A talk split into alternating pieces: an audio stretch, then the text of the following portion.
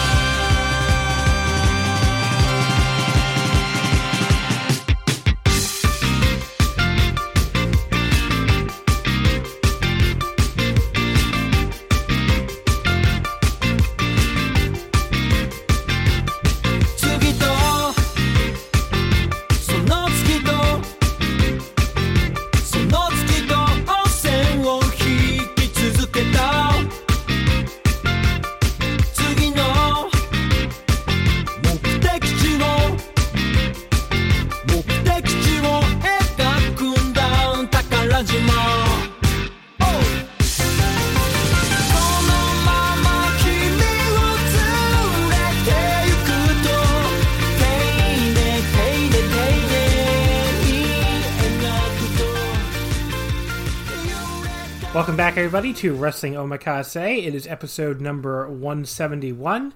And this week, I am very pleased to be joined by a first time guest, uh, a Voices of Wrestling contributor. Hello, Jon Hernandez. John and John hey, here. Couple Johns. Couple Johns.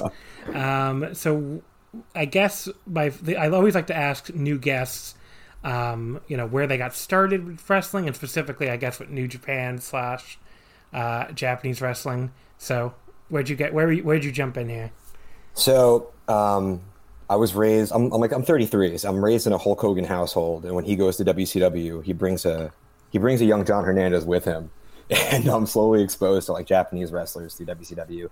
But like I remember stuff like Liger as a kid, and not really making the connection to like Japan through people like Liger, just being like that guy in the mask is cool. But what really starts to get me is where I, where I really start to explore it is in the video games. Like I don't remember if it was like No Mercy or SmackDown. If you went to make or edit characters, there was moves they didn't use, and there was like the Burning Hammer and like the Tiger Driver 91, where people are getting dropped right on their neck. And you know, you look around the internet, and there's like in like the early 2000s, late 90s, and there's already like gatekeepers being like, I bet The Rock wouldn't take a Tiger Driver 91. I bet he so wouldn't, like, actually. I don't think they're really wrong about that one. Yeah, I'm certain they would. um, so, you know, it's like this fascinating thing I'm looking into, and I'm like grabbing PWI in the supermarket. Uh, well, so wait, so we're the exact same. We're almost the same age, and did we get into this at the exact same time? Because well, early, I drop, I drop out for a while. Okay, I don't follow. So, like, I'm, I'm very aware of like the four pillars and like as much as I could find on the internet. But I dropped out for a while. I, I was like touring a lot. I was in a touring band, and you meet a lot of people at like pop punk shows who are always talking about wrestling. So I always kind of knew what was going on. But I don't start following again regularly until like, what's the Daniel Bryan WrestleMania? Is it 30? I get, yeah, 30 it should be and then like a year or two after that, um, just from you know the Kenny matches getting hyped. That's my dirty secret. The Kenny matches brought me brought me into like avidly. Okay, like, so you're so you're a Wrestle Kingdom eleven guy, I guess. Eleven, right? Oh, was 2017. Yeah. Yeah, I like before I knew like 2016, 2015. I kind of knew what was going on, but 2017, 16, I start like following avidly like I do now, and. uh yeah, so it's like we always talk about. We talked about this last week. The the jump in points, and you're kind of like a, a, another eleven guy. So uh, yeah, but yeah, I was. Uh, you know, that's that's cool. I, I mean, pretty much. I guess we started getting into it at the same time. The difference is, I guess I was watching a lot of like the 2000 stuff, which you probably haven't seen. Yeah, like there's a stretch where, like I I know about I kind of begin to know about Noah because people are showing me like Ring of Honor DVDs in like the mid 2000s. But to me back then, like Ring of Honor DVDs were like, it didn't feel like following wrestling. It felt like I was following like these weird DVDs that some guys picked up sometimes. But that's how I find out about like Kenta and Marufuji and stuff like that. Right.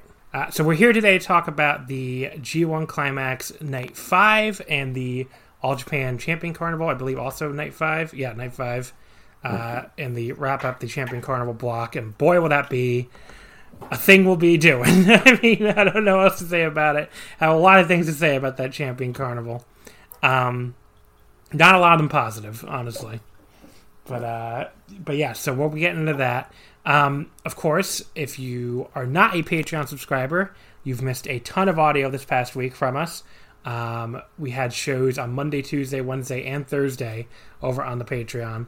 It's just been a, you know, basically what we're doing this year, and I talked about it already last week and the last couple weeks, um, versus previous years. It, it just lets us not have to do these giant catch up shows every week, which I like a lot. I prefer doing only, you know, you know, like two to three shows per week uh, on the free episodes versus having to do like I don't know. There, there were weeks where we did like six of them uh, in the in previous years during the G1, and obviously that was just for the G1. It would be even harder with the G1 and the Champion Carnival and the N1 going out at the same time.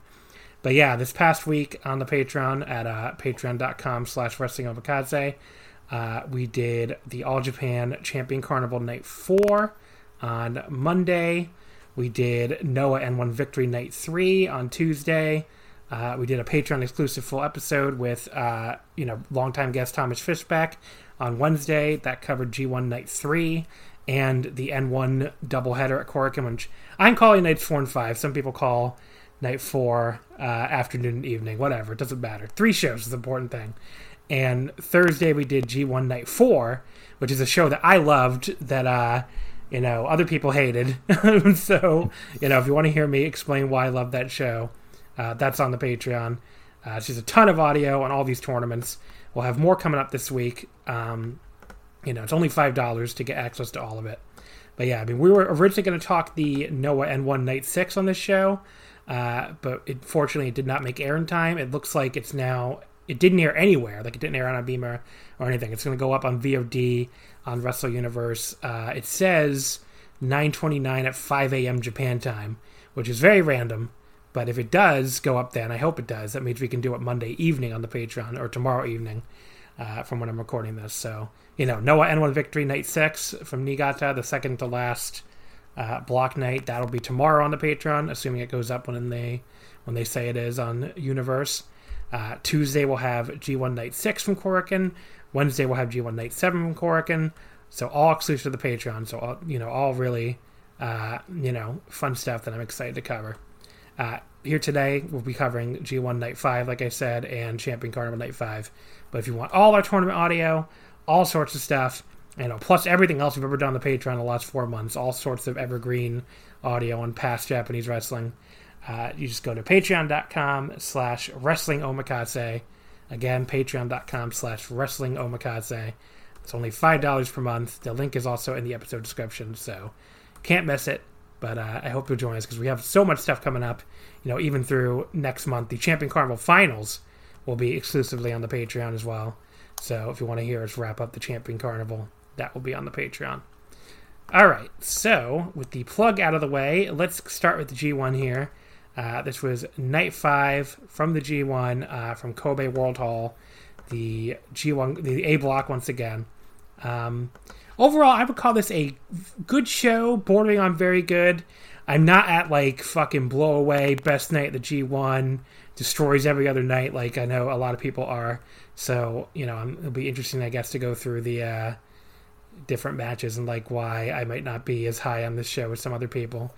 Um, yeah, I saw your uh, I saw your tweet, and I kind of wish I, I saw it right before we started. where uh, you said the other that night four was better, and I was like, I wish I could have just found that out on the pod. Oh, because you, yeah, I guess you don't agree. Well, um, I probably don't disagree as much as you think I do. Okay, I mean, I just love that Naito Zack match so much. That's you know, I went four and a half stars on that. That was better than any match on night five. So it starts there. I love Yoshihashi and Evil. Um, you know, you can hear me break this all down the Patreon, like I said. But yeah, Yoshihashi Evil, I went four stars on. Sanada Goto, I went three and three quarters. Um, I even like Yano Tanahashi, which I know some a lot of people hated. I did for for a Yano match. I thought that's about as good as it gets. Yeah, that uh, was a lot of fun. Yeah. Uh, the only thing I didn't like on the show that much was uh, Kenta and Juice, which I only went three stars on. But yeah, I didn't even hate that match. I thought Night Four was really good. Yeah, I thought and it was I, great I too. I mean, match. look, I'm not. People think I'm subtweeting him. I'm. I'm not. I'm like Joe Lanza hated Night Four, and that's fine. That yeah, and it's like I look. I'm Joe and I are allowed to disagree. I mean, I, I think part of the reason why they have me on this fucking network is that I give some different takes than uh, you know, the, the main people, and that's you know, I mean, we Joe and I just have sometimes have very different tastes in wrestling, and that's you know, we like some very different wrestlers and dislike some other wrestlers, and that's fine. I mean, if we just agreed all the time, then what would be the point of the show? It'd be like Wrestling right. Omakase, the same takes you could hear on the Voices of Wrestling flagship. It's like it's like there'd be no point. Yeah. So uh, you know, I mean, people always think like we have some kind of fucking beef or something because we have like that guy who replied is not the first person to do that. I'm just like, I don't have any problem with Joe. We just have, you know, like Joe and I get along great. We just have different wrestling opinions. It's not that yeah. big a deal. I, am in a Slack where I watch you and Joe interact, but sometimes when I hear uh, when I hear either of you guys say like, you know, some people say, I'm like, oh, they're talking about the other one. like they're definitely John's talking about Joe. yeah, but I mean, it's fine. You know, different opinions are make the world go round. But yes, yeah, so we'll get into this card here.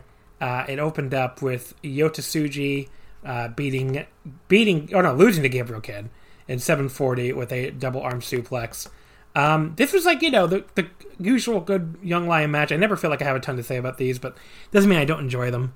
Uh, you know, it started out with the usual like good young lion mat wrestling, but it got like progressively more hard hitting.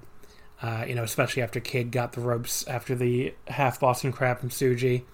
Um, I thought this was an enjoyable opener. I would go like three and a quarter, up there at the best Young Lion matches of the tour so far. These two have great chemistry too, Tsuji and Kidd. Yeah, I've I've skipped a lot of um a lot of Young Lion matches, or just been like making coffee while they're on. Uh, and I definitely have missed a lot of Gabriel Kidd, and nothing he's done has really resonated with me in his Young Lion work, at least. But uh, my my the only note I have for this match is uh, wait, does Gabriel Kidd rule now? Yeah, he's pretty he's pretty good. He's pretty. Yeah, I thought he was awesome in this match. I already you know yeah. have been paying attention to Tsuji, but I've uh, I've, also... I've, liked Kidd for a while though, so I, I, I, that's not a new take for me. I think he's I think he's just uh, I don't know he he uh, it, British wrestlers need to come to New Japan apparently because they almost all improve there. There, there might be one notable exception, but uh, but yeah, I don't know. Like Zack and Zack and Kidd both just look so much more, be- so much better New Japan than they have elsewhere. Not that I yeah. saw a lot of Kidd before New Japan actually, but I think I had seen him once or twice and he never impressed me. So, yeah, I mean Gabriel Kid's always been just like a like I couldn't tell you anything that happened in a match as soon as the final bell rang. But I thought this was great, and I definitely never seen Kidd win a match uh, as a young lion. And that big double arm suplex is like a great young lion finisher. I thought that was killer. Yeah. Um, I'd probably go like I don't know, like two and three quarters, three. I don't know, okay. something something kind to a young lion match. I went three and a quarter, so I, I, I, liked it quite a bit, I guess. Uh, the next match, Taichi defeats Yujiro Takahashi in 11:03 with the Taichi style Gedo clutch. Uh, I like that. The, it's called officially like a Taichi style mm-hmm. Gedo clutch.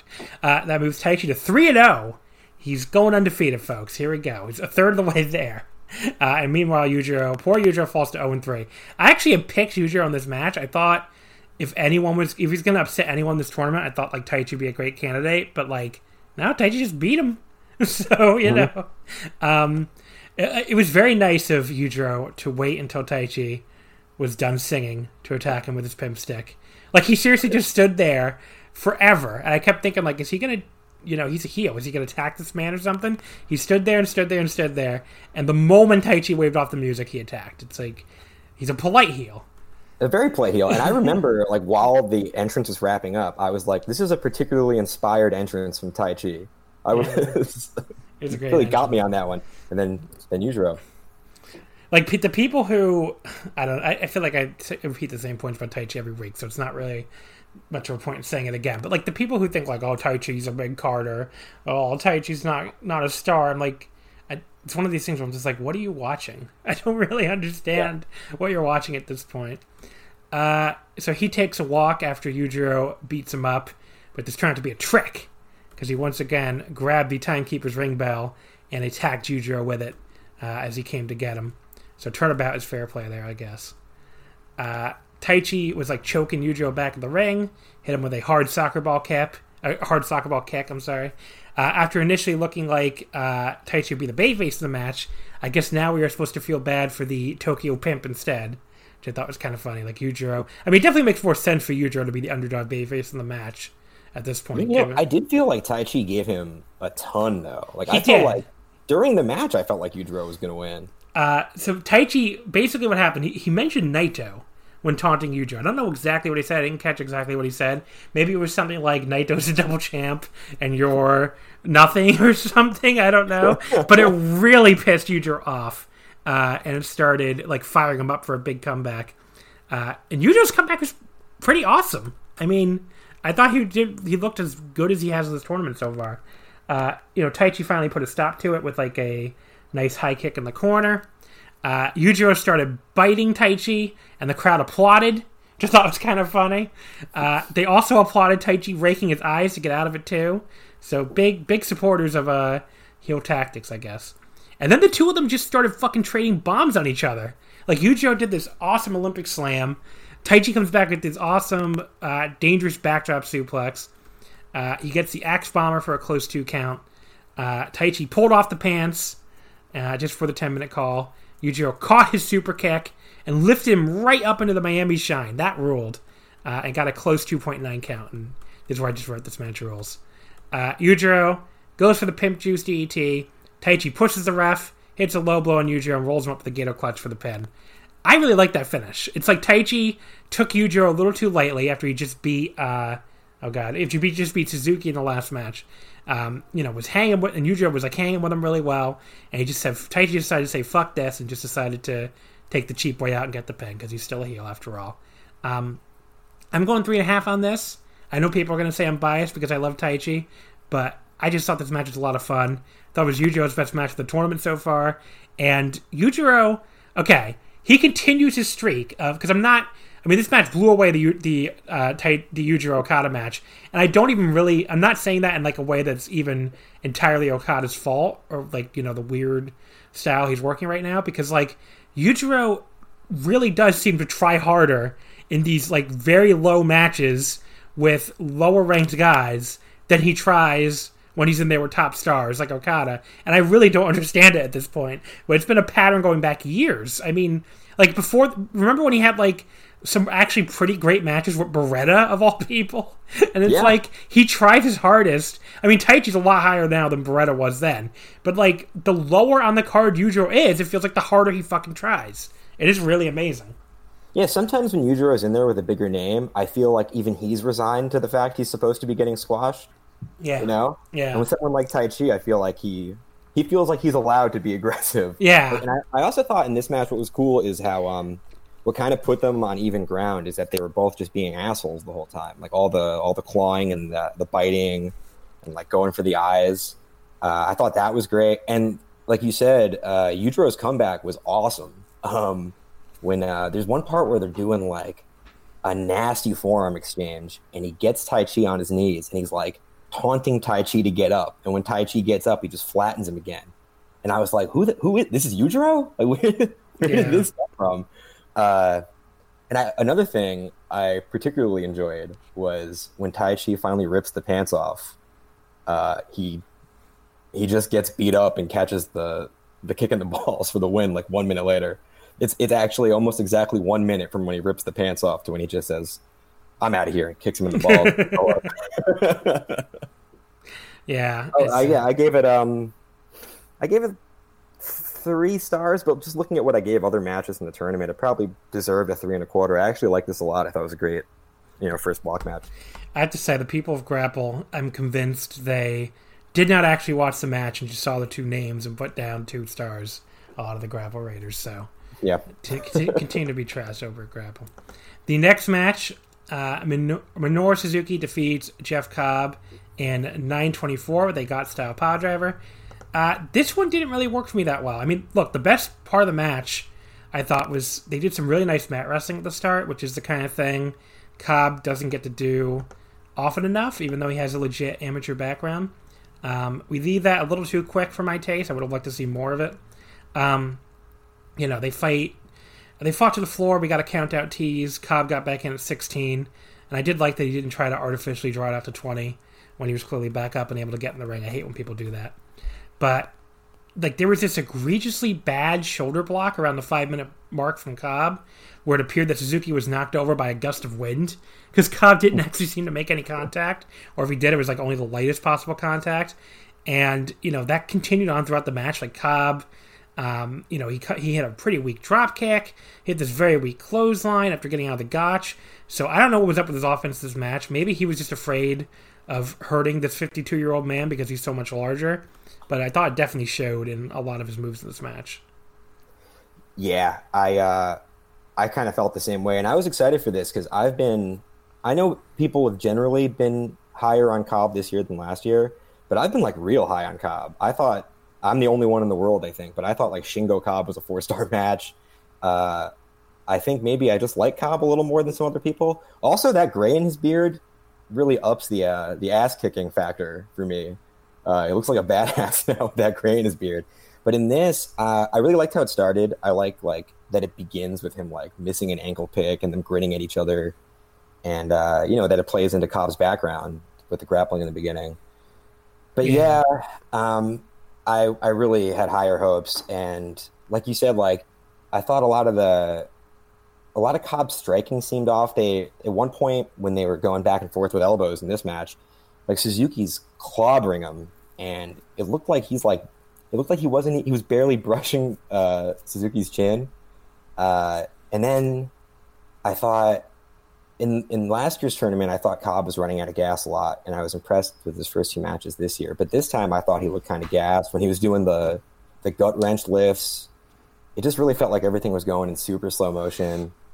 And then uh, I don't know, you know, this is also just like a general Suzuki complaint that might not be popular, but it always bugs me when he just grabs the sleeper for one quick second before he goes to the gotch. Yeah, it's like, I, what does that even do? I don't even understand what yeah. he's doing, and he does it twice in this match. And the second time, he does a cool thing where he like wrenches Cobb up from the ground when he does it.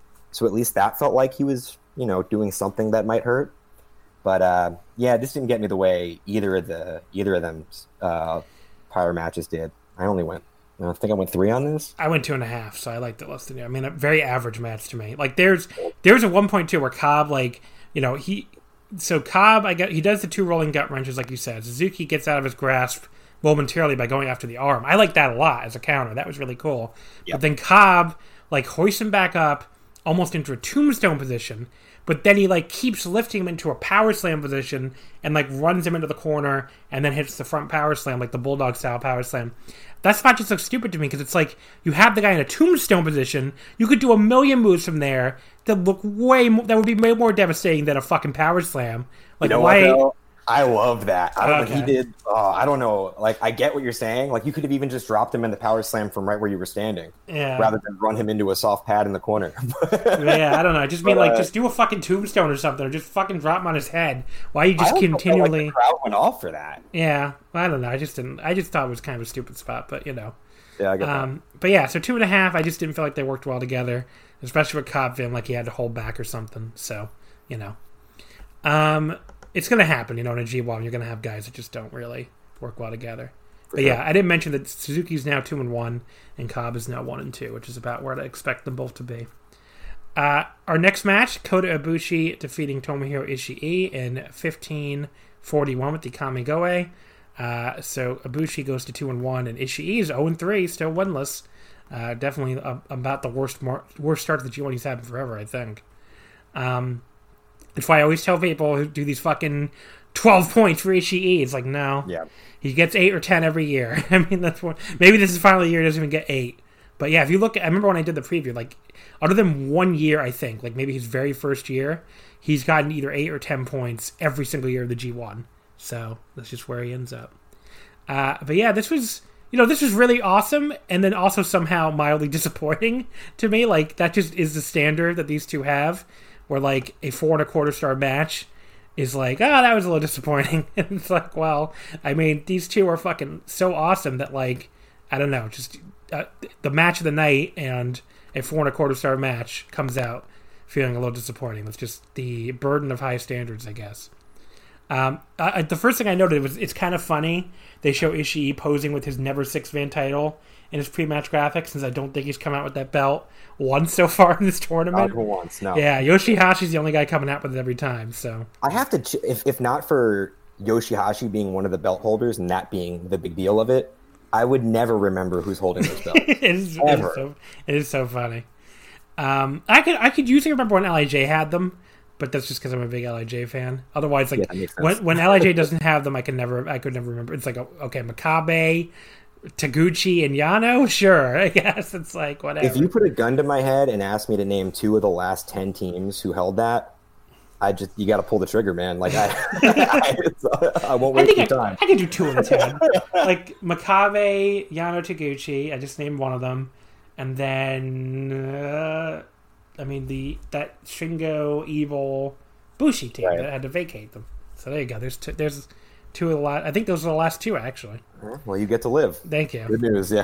uh, so yes, the early portion of the match exactly what you would expect. Uh, both guys hitting each other very hard. Um, Ishii gets the edge, keeps kicking at an increasingly pissed off looking Ibushi while he's down. Uh, Ibushi and Ishii they trade kicks and chops. Uh, Ibushi, you know, gets the better of that. He like staggers Ishii backward, and you know now it's him kicking at Ishii while he's down. Um, both guys at one point just like start kicking and slapping each other while they're both on the mat, which is kind of just kind of funny. It's like I don't know, they just are so pissed at each other, they're still hitting on each other while they're both recovering. Um, you know, they stand back up, they keep trading slaps, and Ishii seems to eventually kind of win that, but then Kota just comes back with this big open hand uh, palm strike that puts Ishii down. Uh, that did look pretty awesome. Uh, we got the 10 minute call. Ishii fires back with his chops to the throat. He pushes Marty Asami down because he's fucking had it here. Uh, hits this big lariat on Kota in the corner, but Ibushi no sells it and comes out of the corner with a smirk on his face. He then punches Ishii right in the throat, which is like, oh my god. Uh, just an incredible spot there. And then he follows up with a high kick and the last ride power bomb for a two count. Um, Ishii comes back with an Enzuigiri. He also catches Ibushi on like a standing Rana attempt and just drops him straight down with an impromptu power bomb. That looked pretty cool. And then destroys Ibushi with a huge lariat for a two count. Um, Ibushi hits like a very kind of weak looking standing knee to Ishii that I was worried was the setup for the finish. But Ishii co- counters the Kamigoye with this giant headbutt, this rising headbutt. That looked awesome. That part, I actually the the knee looked kind of weird, but the, my thing with the Kamigoye is it needs such like you, you don't buy it unless the setup is tremendous, unless the other guy's dead. And he went into that attempt reversing out of a brainbuster, and I thought like I, I knew it wasn't going to happen, but part of me was like the way he set this up, where he twisted the arm, lifted his knee up, and got him in position for the Kamigoye that fast. I was like, if the match ends right now, I'm totally fine with it, just for the way he set that up. Like Yeah. he got somehow made an out of nowhere Kamigoye happen. Yeah, that But was pretty now I got reversed.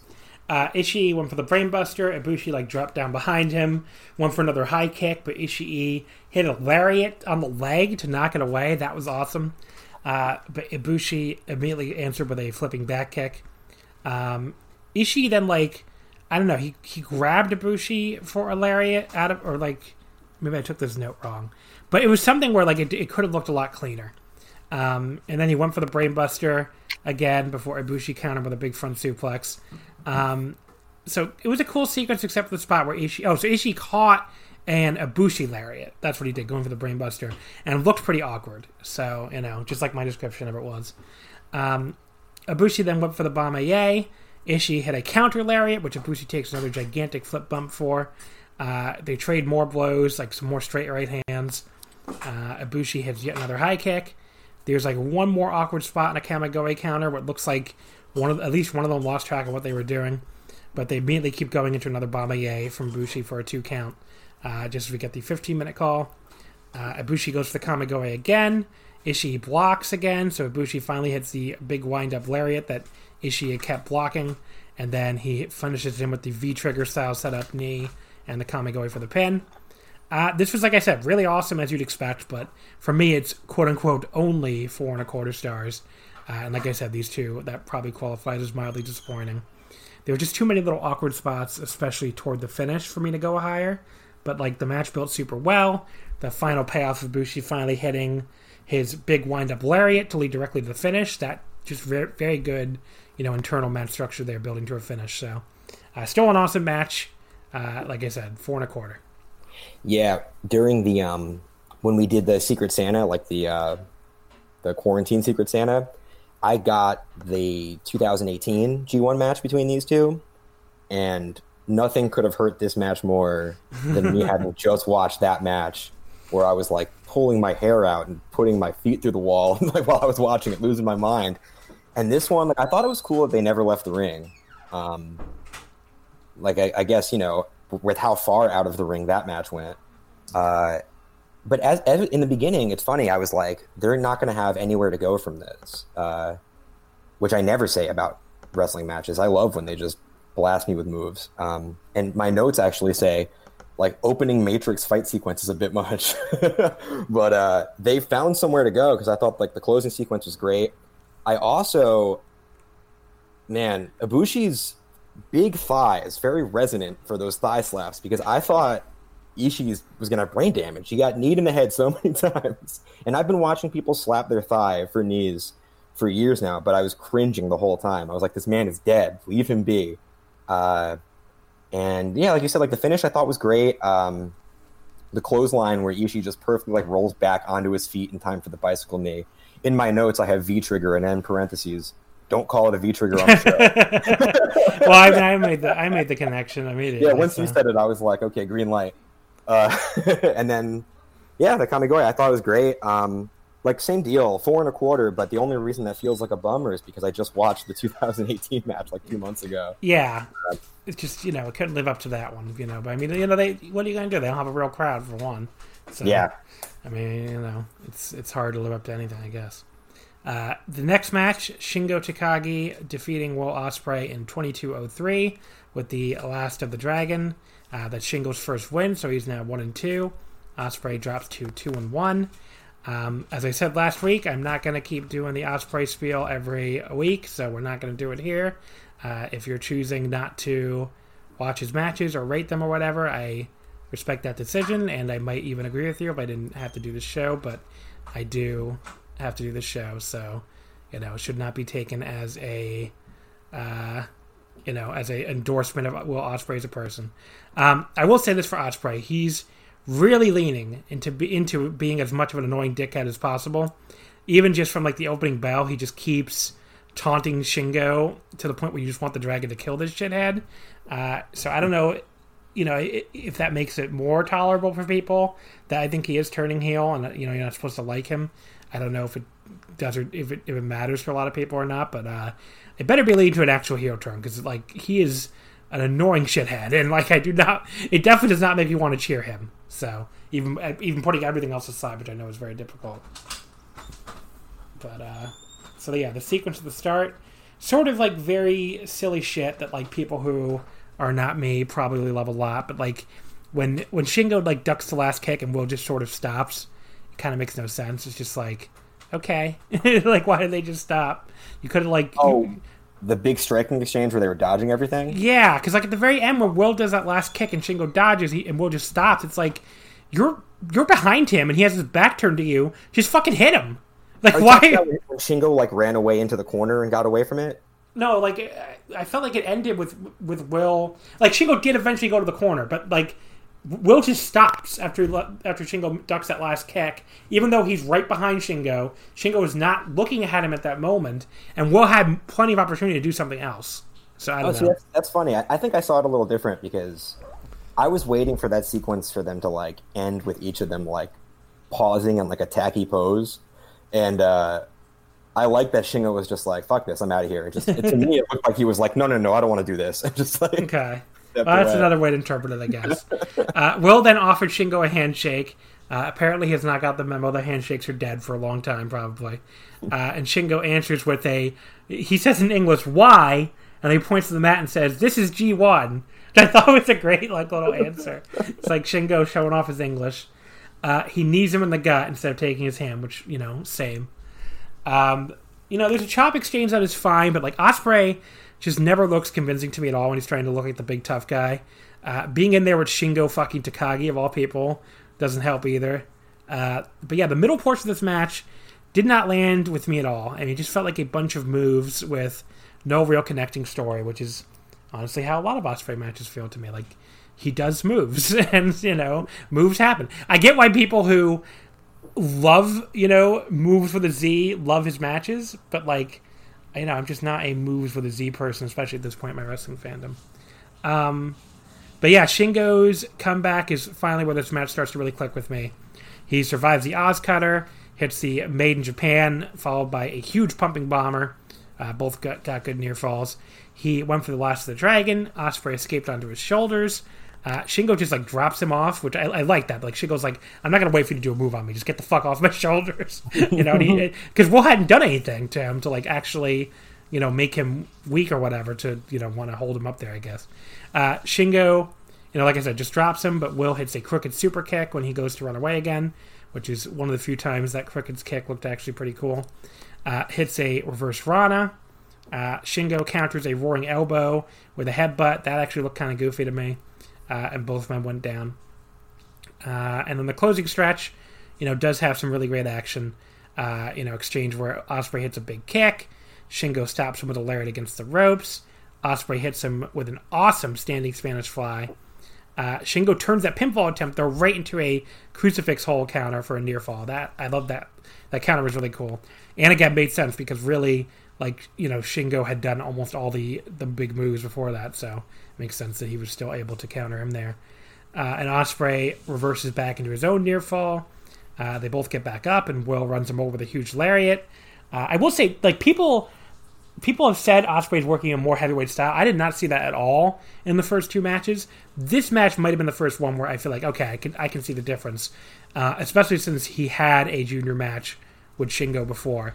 And I totally agree with that, but I didn't feel it until the very end of the match. Yeah. But at the very end of the match was the first time I was like, Will's working like a heavyweight, and I was bummed he hadn't done it either in the prior matches or for more of this match. Yeah. Uh, we get the 20 minute call. Ospreay tries the hidden blade. Oh, and I should have mentioned that the that whole sequence with the allowed at the end that was the best sequence of the entire match, by I think by a lot actually. Yeah, I get that. Uh, we get the 20 minute call. Ospreay tries the hidden blade. Shingo ducks it. Uh, Ospreay comes back with a series of super kicks, hits a big roaring elbow. Uh, he goes up top for the Oz Cutter again. Shingo recovers and stops him on the top rope. He like lariats him off the top. That looked awesome. He then picks him up on his shoulders and heads up to the middle rope. He hits the Stay Dream, which is like that middle rope, um, you know, almost like Death Valley driver ish thing, but where the guy lands really on his head. Uh, I don't. Has he ever done that in New Japan before? I don't remember ever him ever hitting the Stay Dream before no. this. So if no. he busted that out for the first time in Kobe, you know, the city where obviously Dragon Gate is based and where he's wrestled in this building so many times, that is awesome. I yeah, love that. To me. Yeah. Yeah, but now what I didn't love was fucking Will Ospreay kicking out at one when this move looks like it could fucking kill a man, and he kicks out, and he's Shingo is debuting it for the first time, and Mister I can't fucking sell for it apparently kicks out at one, and then Shingo goes for another pumping bomber. Ospreay immediately recovers and starts running super fast too. You just got dropped on your fucking head from the middle rope, sir, uh, and Shingo just kills him with another pumping bomber anyway. Um, yeah, it just would have been nice for Ospreay to sell that move that looked deadly that Shingo was doing for the first time ever in New Japan, but I guess I would be asking too much. Uh, and then Shingo then follows up the Last of the Dragon for the pin pretty quickly after that. So I thought a lot of the end part of this match was spectacular. Will No Sound the Stay Dream like annoyed me a lot, as you could probably hear my voice uh, when I was ranting about it. But I just thought this had no story for a lot of the way. It was just a bunch of moves, especially in the middle when it honestly did lose my interest. Uh, nowhere near as good as the Best of Super Junior final, in my opinion. And I was lower on that than a lot of people anyway. I went four and a half on that. Uh, but this one I went four flat on. Um, I'm sure many other people will be way higher than me. You know, I thought the closing stretch was spectacular, but like, other than the one, you know, without that Stay Dream part, I'd probably be four and a quarter. But the Stay Dream annoyed me enough to knock off a quarter star. So, yeah, I um, there's a lot. I uh, I also was one of the lower people on the best of the Super Juniors match at four and three quarters. Mm. I still thought I was one of the lowest people. Yeah, everybody, everybody gave it five. I know. Yeah, I thought it was like the second best. I was in the building for that too, and I still gave it four and a half. So. Oh wow. yeah, I uh, you know there's one thing I don't think you mentioned that I was losing my mind about. one of the one of the wraparound kicks, like Will's completely behind Shingo and doesn't seem to make any noise, and he goes for the wraparound kick, and Shingo moves out of the way of it without looking. He it misses him by like a centimeter, and I was like, how the hell did he do that? like I thought that was the coolest spot in the match. Um, but yeah, I don't know. There's one stretch like I'm I am often guilty of liking matches, uh, move moves with a Z matches. I like lots of stupid wrestling. Uh, but there were points, and I also think Will gets an unfair rap sometimes for being a moves guy. Um, I get why people say that. Uh, I've said this before. I think the the whole thing where Will turns every match into a Will match is a thing a lot of popular wrestlers are guilty of. But I did think there were points in this where maybe Will took it a bit far. Uh, like in, I, there's one stretch where he does like he does a coast to coast, a bloody Sunday, a shooting star, and the flip Liger bomb, like with in under a minute, I think. And it's like, did, is he has he been doing the bloody Sunday? Did I forget that? Is that is that something he recently added? I don't think so. I think he just decided to do a Bloody Sunday. Man, that guy. he's like a Which, fire. which pro by the way, which Jay, which Jay White does because Jay White does that Bloody Sunday variant because he's the new fucking leader of Bullet Club to call back Yeah. to Finn Balor, and Will Ospreay's just like, I'm gonna do a Bloody Sunday because I feel like it. It's like, what the fuck, buddy? Yeah, it's, it's like, like, a Fire Pro edit where someone stuck a finisher in each of the O moves. Yeah. like, it's, it's like nonstop. And also, um, I think you've said this before. Like, I'm totally burnt on the Oz Cutter. Uh, it sucks. it sucks. it's When not- the it's- on the outside on the rail. I think that still kicks ass, but no one buys it as a fall anymore. The problem with the Oz Cutter is like, I I could tolerate it to a degree when it's a finisher because it has it has such a goofy and convoluted setup, and I think goofy and convoluted setup moves are far more tolerable when it's your real fucking finisher you're going to end a match with. But like when it's just another near fall, when it's just a fucking signature move, it's just like I like I don't want to see you fucking go for this five thousand times and like have to leap uh, into the middle rope and uh, perfectly extend your hands backwards and you know probably get countered the first couple times you try it, all just to lead to the guy kicking out anyway. It's just it just makes his matches way more convoluted than they need to be. Which Right. he does plenty of convoluted moves anyway, so it's like you know. And even the best Oz Cutter has a little bit of the other guy diving right into it, which I Right. still am totally fine with if it's well, mostly fine with it if it's your finisher. Uh, and also, like he, in the in And he does and he does two versions of it too. He does that fucking top rope one, and that doesn't finish matches either. So why do you need two versions of a Right. signature move? I don't understand. the top rope one. He can like I get it because he won. He beat like undefeated Shingo with the top rope one. I, in this match, I thought calling back to that was smart. yeah, I think, but he does it all the time. occasion yeah, he does it all the time. finisher. He does it all the time now. And it doesn't like Right. didn't didn't Ishii kick out of it? Was that the top rope one? I think he kicked out of the top rope one. I could be wrong. Like that's supposed to be like your super finish now, Yeah. or at least it seemed that way.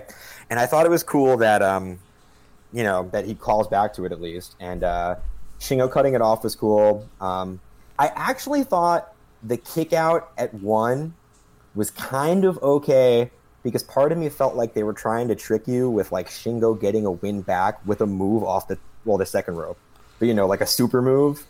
Um, it didn't work, but I felt like that's what they were going for, and I didn't I mind would've- it because I- see, wrapped to- him up like a second later. See, to me, if okay, if that's what they're going for, that should have been a two point nine nine nine count, and it would have been really cool. And be like, oh, he actually survived this new move that Shingo busted out. Instead, Yeah. it's like, okay, I kick out at one, so I make this move that Shingo busted out for the first time in New Japan look fucking stupid as hell, and then I'm running as fast as I can two seconds later. Uh, you know, before Shingo does put him away. It's just, I don't know. It really annoyed me. Yeah, I get that. You know what else I don't think you mentioned that was great is when he goes up to to Milano and he gets Milano to be like, "You're a superstar." Yeah. and then he runs right into a Death Valley driver. Yeah, that was that was pretty that was pretty funny. Yeah, Uh, but you know, it seems like I'm just dumping on this match, and that's really just because it's you know it's more interesting to point out flaws in a match with Will and Shingo. But like at the end of the day, it's still like how bad could this match have been? I ended up going four on it because, and I don't know, maybe like I'm unfairly, maybe it's like the last match, maybe I'm unfairly comparing it to a prior match. Uh, maybe I just set a bar too high. But like, and also like I said earlier, when Will's when they start willing on each other at the end, I was like, why can't Will just do a little more of this? Like, why can't he play the heavyweight he's tweeting about himself being? Yeah. Um, and that like it towards the end, I was like, this rules, this rules, this rules. Like that's what I wanted. But uh, I mean, I still thought it was great. I maybe I'm being unfair with the four. Like I, I still think Will's a great wrestler and Shingo's one of the best in the world. But uh, I wanted, I wanted this to like knock me on my ass just a little more. Yeah, I agree. Uh, so the main event of the show here: Jay White defeating Kazuchika Okada uh, in 1848, the Blade Runner. Jay goes to three and zero, and Okada is now one and two. Um, okay, so like this is a match which we're, we're, I'm going to go through. I have a lot of a lot of things to say about this one. It's not a bad match. It's the first thing I will say, but it, I don't know where some of like the really high ratings I've seen are coming from for this. Honestly, um, so Jay comes out. He he continues to make fun of the crowd for not being able to chant. He actually grabs the mic and like mockingly tries to lead them in an Okada chant as Okada's making his entrance. Now, I can't remember the last time a New Japan wrestler started talking over the mic while someone's entrance theme was playing and the other guy was coming out. So since that never happens, that was kind of jarring in a good way. Like it's just almost like what an asshole. Yeah. it's great. It's, sure. it's, I mean that's been Jay's like like I, I, I praise him a ton. You know, uh, whatever show we talked about night three. I think last week's free show. They're all blend together after a while. But yeah, I mean Jay White has like hit another level as a, like a real top star during this tournament. That that did not change in this match either, even though I didn't love the actual match nearly as much as his other two matches so far. Um, yeah. There was also like this funny moment where Jay and Gedo did their big Too Sweet ritual in front of him, and Okada had this funny look on his face, like okay, like he didn't give a shit, which I thought was kind of funny. I also liked how when Okada was, uh, you know, standing on the turnbuckle doing the doing the pose for the crowd, Jay's just uh, Jay keeps like slinking up behind him like he's gonna attack him, and he doesn't end up doing it, but he just keeps acting like he's gonna hit him. Uh, I thought that was funny too. I just think Jay's been such a great, you know, great asshole heel this yeah. whole time, and I think he's like really gotten like a even better grasp on it than he had before the pandemic. Yeah, I totally agree. Uh, so Jay starts off by stalling immediately. He starts mocking Okada's like Okada clap and stomp to make up for the lack of chant. Uh, he like at one point does it almost like does a fucking Macarena or something. So good he's clapping under his legs and yeah, stuff. Yeah, and then like so ends good. with up yours. It was so great.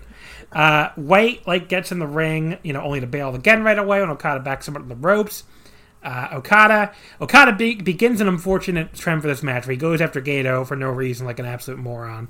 Uh, he backs him up into the corner inside the ring and like just stands there for way too long. It's probably only a few seconds, but it felt like an eternity. Just Okada standing there over gate like with Gedo in the corner doing nothing uh, before Jay finally jumps him from behind. Definitely yeah, not. like Jay was late because why else? It, it did feel like Jay was late.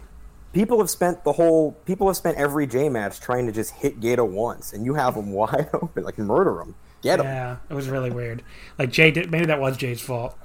Uh, but yeah, Jay finally jumps from behind. Definitely not the best Gedo spot there. Uh, so Jay's heat segment here like brings me brings me back to more of memories of like Jay's bad matches from prior years, with like these really boring heat segments. A big problem of it, like I said, I've talked about this a lot on the show, but Okada has always been a very weak seller for me, and this match is no exception at all. Uh, as the ice cream truck drives by, I don't know if you can hear that. I actually opened my, my window to see if it was on my end. yeah. Um, so a so like I don't know, like Okada you know, he just he's a very unsympathetic character for me. That's number one. And this run does not change that because it's like, yeah, he's losing, and but like he's losing because he refuses to do the move that we all know beats everybody in the company and has beaten everybody in the company for no adequately explained explained reason. So it's like how how sympathetic can I feel for the guy? It's like just do your fucking move, buddy. What do you like? Why am I supposed to feel bad that you're giving yourself a giant handicap and losing as a result? Um, and then he doesn't know how to do anything, even like his actual physical selling, but these big, like open mouthed, like ah, like screams of pain that look hokey as hell. It doesn't help you connect at all. So you know, I blame a lot of this on Okada and not really Jay here for this heat segment being so boring. Um, you know, Okada comes back with a series of running elbows and a DDT. Definitely not the most exciting comeback ever. Uh, Gedo jump, trips him up from the outside. He once again feels the need to chase Gedo around ringside. Uh, this time, though, he does keep his eye on White, and he's like ready for him when he jumps when White tries to jump from behind, and he delivers maybe the worst double DDT I've ever seen. Awful. okay, cool. Yep, yep. like the worst double DDT. Like I don't know what who messed up there on the timing or what, but like that looks awful. Jay's head comes nowhere near the ground. It's it's nowhere near the ground. It's like what the fuck. Uh, Okada puts on Gedo's hat. That's kind of funny, cute little spot. But yeah, the, the fucking double DT just completely terrible. Um, he tries to pick White up for a signature reverse neck breaker back in the ring. His back is giving out from you know was taped up and White was working out earlier. Good psychology, but Okada once again makes it look very corny with his hokey "Oh no, my back" Yep. type selling. Uh, both guys just collapse and do nothing, which is not the kind of spot that's already slow and boring match needed. Uh, Okada, Okada finally gets the reverse neck breaker, goes down selling his back again. Uh, this is like the exact inverse of the Shingo Ospreay match. A clear story here that makes sense and is good, but the actual action is like boring as hell. And again, not helped at all by Okada's pretty bad selling. Uh, we get yet another Gedo up on the apron spot, but it just leads to Okada drop kicking White when he tries to charge in. Uh, Jay manages to come back with a deadlift German, which looks cool. Uh, Gedo on the outside calls for the Rainmaker, and Jay does the full move, full pose before trying to him with the move. That would have been really funny and would have been awesome, but uh, you know, it definitely played in the story, I guess you could say, of Okada right now. But Okada countered it anyway. He hits the tombstone. We get the 15 minute call. Okada locks in that goddamn stupid Cobra clutch.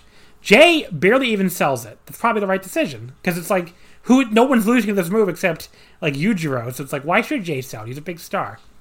Uh, he quickly No, I can't. I can't believe this, but I have this like specifically in my notes that. So this could just be me being a victim of reading too much about reading all these takes about like what Okada's doing has been exhausting. But uh, I when he goes for the Cobra Clutch the first time, the very first one, it seemed like like this probably wasn't happening. It was probably just another crappy Cobra Clutch, but it seemed like he got like a tighter grip on it and had like his his hands connected more, and it seemed like he was wrenching it in more. And uh, it seemed like Jay was like deliberately. I have it here, like Jay selling if it seems more deliberate is like a little note I have in my notepad here. I did, I did not notice that at all. So I guess we did. Honestly, I'm probably just looking for anything with this Cobra Clutch because Yeah. everyone made me feel like I'm missing something. Yeah, I don't know. Um, but yeah, so Jay scoots his way over the ropes quickly to force a break. Uh, we get a nice little counter sequence. It ends with White hitting that awesome standing Uranage he does. That's like spinning standing Uranage. And this is where the match did get good, finally. So this part was good. Uh, you know, that whole counter sequence was good. Uh, but then the next reversal sequence is honestly kind of awkward because Okada fights his way out of the Regal Plex. He lifts White into a tombstone. White like turns into his own tombstone, but then like very awkwardly drops him down into the Blade Runner position, like almost like he was being gentle with him or something. It was very weird. Uh, Okada gets out and it's a very mad drop kick, not not not even close to his best drop kick, which people insist he's doing that on purpose. Fine, but it just was not a good drop kick. It, whether if if Okada is doing a like poor drop kicks because his back legitimately hurts or something, or if he's doing this on purpose because he's worker of the fucking decade and whatever people want to say, the end result is the same thing. It's still a pretty mad drop kick, so it doesn't really matter to me. Uh, Gedo runs in right in front of Red Shoes, apparently just trying to get Jay disqualified. I don't I don't know what else he was trying to do, uh, but Okada just drop kicks him in the turnbuckle anyway. Um, Okada then locks in the Cobra Clutch on White again. Jay goes to his eye at first to break it, but Okada hits the Roaring Lariat and then locks it in a third time. Uh, the crowd starts clapping. I couldn't tell if they were clapping for Okada to get the submission or trying to rally Jay to escape. But uh, that's the the problem with the clapping, I guess. Uh, Jay gets out of it with a low blow after Gale distracts Red Shoes. He goes for the Blade Runner again. Okada counters the Cobra, Cobra Clutch again. Jay, this is especially where he just like he fucking shrugs that Cobra Clutch off like it's nothing, hits Yeah. the half Nelson suplex, and then a pretty weak looking Blade Runner, like the worst I can remember. I can remember him hitting him forever, and that gets the pin. Uh, certainly definitive. you have to say that. Um, okay, so first of all, I don't need to be screamed at about the Okada storyline again. I get the Okada storyline. This was just not yet another not all that great match. Uh, it's with a Jay White who was on a roll before this one. I gave you know I went four and a quarter uh, on his first match with Shingo, and I think four and a half on the match with. Uh, uh, let me look it up actually. Yeah, four and a half on the match with Ibushi. So he had two amazing matches before this, and you know I'm not going to blame him. Uh, but the Gedo spots were the most obnoxious they've been in any of his three matches so far. I thought. Um, I don't know, just felt very egregious with Okada chasing this guy around like he's the fucking wily coyote and the road runner. It was just really, it got really absurd after a while. Um, you know, I get that Okada's supposed to look like a dork with the stupid Cobra Clutch thing that isn't working, uh, but you know, it just doesn't make for entertaining matches. I mean, that's what I'm here to do is rate these matches, right? And it's like people people complained, I, people accuse each other of hypocrisy on this evil thing versus this because like the people who like the evil stuff will say like you know it wasn't enough to tell people back then that evil was telling a story, which is true. Uh, but really, this is one of those things where I guess both sides are being a little hypocritical, probably. But I honestly just enjoyed those both of those evil Naito matches, especially the evil Hiromu match too, a lot more than any of these Okada G1 matches so far. So you know, it's not even like just telling a story is good versus telling a story is now bad. Those matches were better. I don't, and that's just that's just my opinion. Uh, I went three and a quarter on this. It was not, not like it was bad or anything. It just never clicked with me on any kind of main event level. Uh, you know, I was even feeling lower before it finally did get pretty good towards the end. But uh, I don't just I suck now Okada, uh, as you could call it. Just it just is just is not interesting or fun. Um, and I and I really again I, I, say this every week now. I hope to God this is not leading to him just uh, being like like if the payoff to this is Okada being like the Rainmaker. That's a good move. And then winning the rest of his G1 matches. That's going to be a terrible story. I'm sorry. Yeah, and it really seems like that's where we're going because in this match, the Cobra Clutch thing, the first time he did it, I thought I—I I must have read it entirely wrong. Uh, but the first time he did it, I was like, okay, this kicks ass. He's figured out the Cobra Clutch and he's mad. Uh, I was off by a mile. uh, way misshot that one. I shouldn't even be saying this on a podcast. The, uh, but yeah, uh, it as it goes on, as he goes in like the second and third Cobra Clutch, it feels like he. BetMGM has an unreal deal for sports fans in Virginia. Turn $5 into $150 instantly when you place your first wager at BetMGM. Simply download the BetMGM app and sign up using code Champion150. Then place a $5 wager on any sport. You'll receive $150 in bonus bets, regardless of your wager's outcome. And if you think the fun stops there, the King of Sportsbooks has plenty of surprises in store. Check out daily promotions, same game parlays, live bets, and so much more. Download the app in Virginia today and get $150 in bonus bets instantly from your first wager. Only at BetMGM. BetMGM and GameSense remind you to play responsibly. See BetMGM.com for terms. 21 plus only, Virginia only. New customer offer. Subject to eligibility requirements. Rewards are non withdrawable bonus bets that expire in seven days. Please gamble responsibly. Gambling problem? Call 1 800 Gambler. Promotional offer not available in Washington, D.C.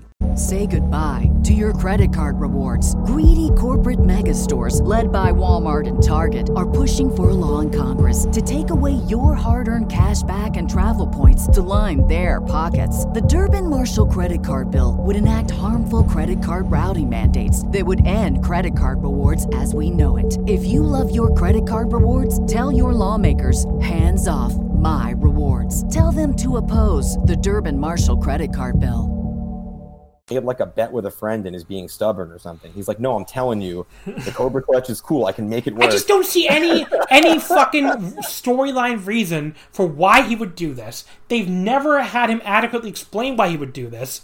They've never explained why he's being so stubborn. Like like if he lost, it would have been it would have been better if he lost a fucking match to somebody before when this all started. Uh, where he wasn't allowed to use the Rainmaker anymore for a year or something. Then the yep. story would make sense. As it is now, the story is just Okada giving himself a handicap for no fucking reason. Yeah, and it's like if you can put someone in a Cobra Clutch three times, you could probably find an opening for a for a Rainmaker somewhere in there and win a match. Uh, and honestly, when this match started, I was praying that this would be the match where Okada just figures it out and starts winning, so I wouldn't have to talk about the Okada storyline where he sucks now. But uh, I don't know, like when this match began, I actually thought they were doing everything right because the two matches that preceded it were such like insane sprints that you couldn't like you couldn't attempt to compete with those as that sort of match. So I thought like Jay working the back slowly, uh, was great for when he's just elbowing the back over and over. I thought that was a great approach. Anytime Jay slows down, I think he's gotten really good at it. And Okada, I don't like when he. I love Okada selling, but I don't love when Okada sells a limb. Does that make sense? Yeah. Like Okada's really good at making me feel like this match is grueling, but he's not really good at making me feel like his back hurts. like Okada does the like the the touch a limb and go ouchie thing that bugs me a lot. Where if you just like if you just grimace when you go for the the air raid crash neck breaker, I get it. I know what's happening. You got a bandage on it. You got elbowed in it a thousand times. Um, stuff like that. But I thought the pace was smart. Um, I loved uh, Gedo yelling for the Rainmaker. I thought That was that that was a great spot. I I, I honestly think Jay White should have hit the Rainmaker. I think that would have been the story. He doesn't have to get the pin with it. Okada can kick out, but I honestly think the story would have been way better if Jay had done the Rainmaker successfully to Okada, and then you know Okada kicked out and then Jay beats him. I just think that would have been like it really would have driven it home. So I'm just I totally agree with that. And but I also think, yeah, yeah, Okada kicking out of it would have been the right thing because I thought at the end, like you said, the third Cobra Clutch, Jay just shrugs it off. Yeah, Jay's just like, fuck, I'm tired of this move, buddy. And just gets out of it like it's, me. Yeah, it's just like he gets out of it like it's nothing. And it's just like, makes I, put like a sleeper suplex, like just Yeah. like that. I mean, I get that the move was supposed to suck, but it's like, at this point, Okada looks like a fucking dipshit for not understanding that the move sucks. It's like, I, he's got Taichi next, and Taichi's 3 and 0. I assume he's going to beat Taichi. He better beat Taichi by remembering that the Rainmaker's a good move. He better not beat Taichi with that fucking Cobra Clutch. I'll be actually kind of pissed if he beats Taichi with that fucking Cobra Clutch. Yeah, they've buried the Cobra Clutch so much that you Like can't. it shouldn't be anybody except Yujiro. Like it should not be one half of the tag team champions who just beat Minoru Suzuki. Like it should not beat him. So I, just yeah, but I'm worried because he's got to win. He's right? gotta win. like- he's already He's gotta- lost three. yeah, he's already lost twice, and uh, you know Taichi's three and zero, so he, he's gonna have to win that Oh, right, match. But right, he beat uh, He beat Yujiro, yeah. Yujiro, that's right. you, he beat the only man this entire tournament that I would feel comfortable tap, tapping out to that fucking move. At this point, You know if if I Yoshi love Yujiro if taking the Cobra Clutch, I love it so much. if Yoshihashi was in the A block. if Yoshihashi was in the A block, I'd say Yoshihashi is now too good to lose that fucking Cobra Clutch. That's the point Oh, yeah. reached with this. as of as of show four, Yoshihashi is way too good for the Cobra Clutch. Yeah, Yeah, I went. Um, I, but I did again. Like I, I, I like this match more than I'm probably making it sound like. It's just more fun to talk about the Cobra Clutch. So, well, what'd you give it? um, I gave it three and a half. But honestly, like, I spent a lot of this match veering higher. It's just as it went on, I was like, the third Cobra Clutch. I was like, I get it. I get it. The move sucks, you know. Yeah. And like the ramp, the ramp DDT was was awful, and not hitting Gedo. All the Gedo stuff was a little a little much. And like Gedo just getting in the ring like that. So I always like I always try to explain like I don't dislike the evil matches because I don't like interference. I love interference. I love big dumb like I love dumb American wrestling matches with interference. I like New Japan uh, matches with interference. I just don't like how often you know there's just interference like right there standing in the ring. You know what I mean? Yeah, the one in front of Red Shoes was so fucking stupid. It's like, what was Gedo trying to do other than almost get disqualified? Yeah, yeah, that just kind of bugged me. It was enough at that point, but very rarely, like Gedo hasn't really bugged me at all in this tournament, other I than agree. maybe that. This is the first match where it bugged me out of the three. Yeah, like I, I was veering in four territory, but then just by the time it ended, I just didn't feel. Yeah. I a lot of my good, some of my goodwill had been sapped out, but I did think it was a good match. That like a couple things different, I still would have dug it a lot.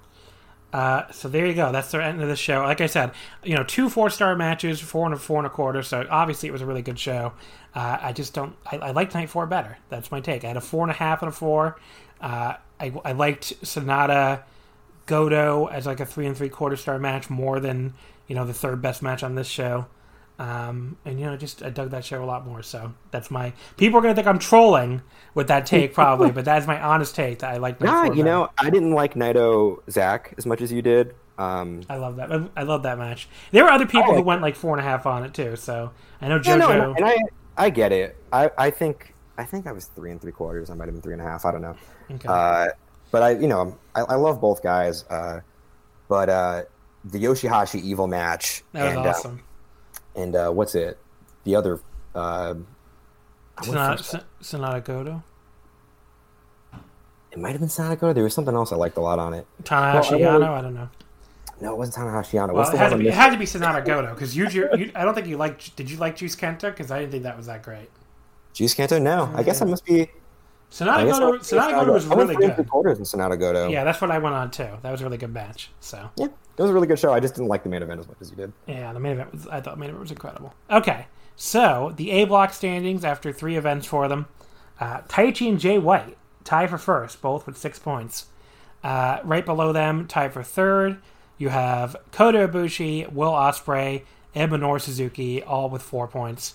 Uh, below them, you have Jeff Cobb, Okada, and Shingo, all tied with two points. And bringing up the rear, Ishii and Yujiro, both with zero points. So uh, Ishii will probably start getting some wins. Yujiro will probably not.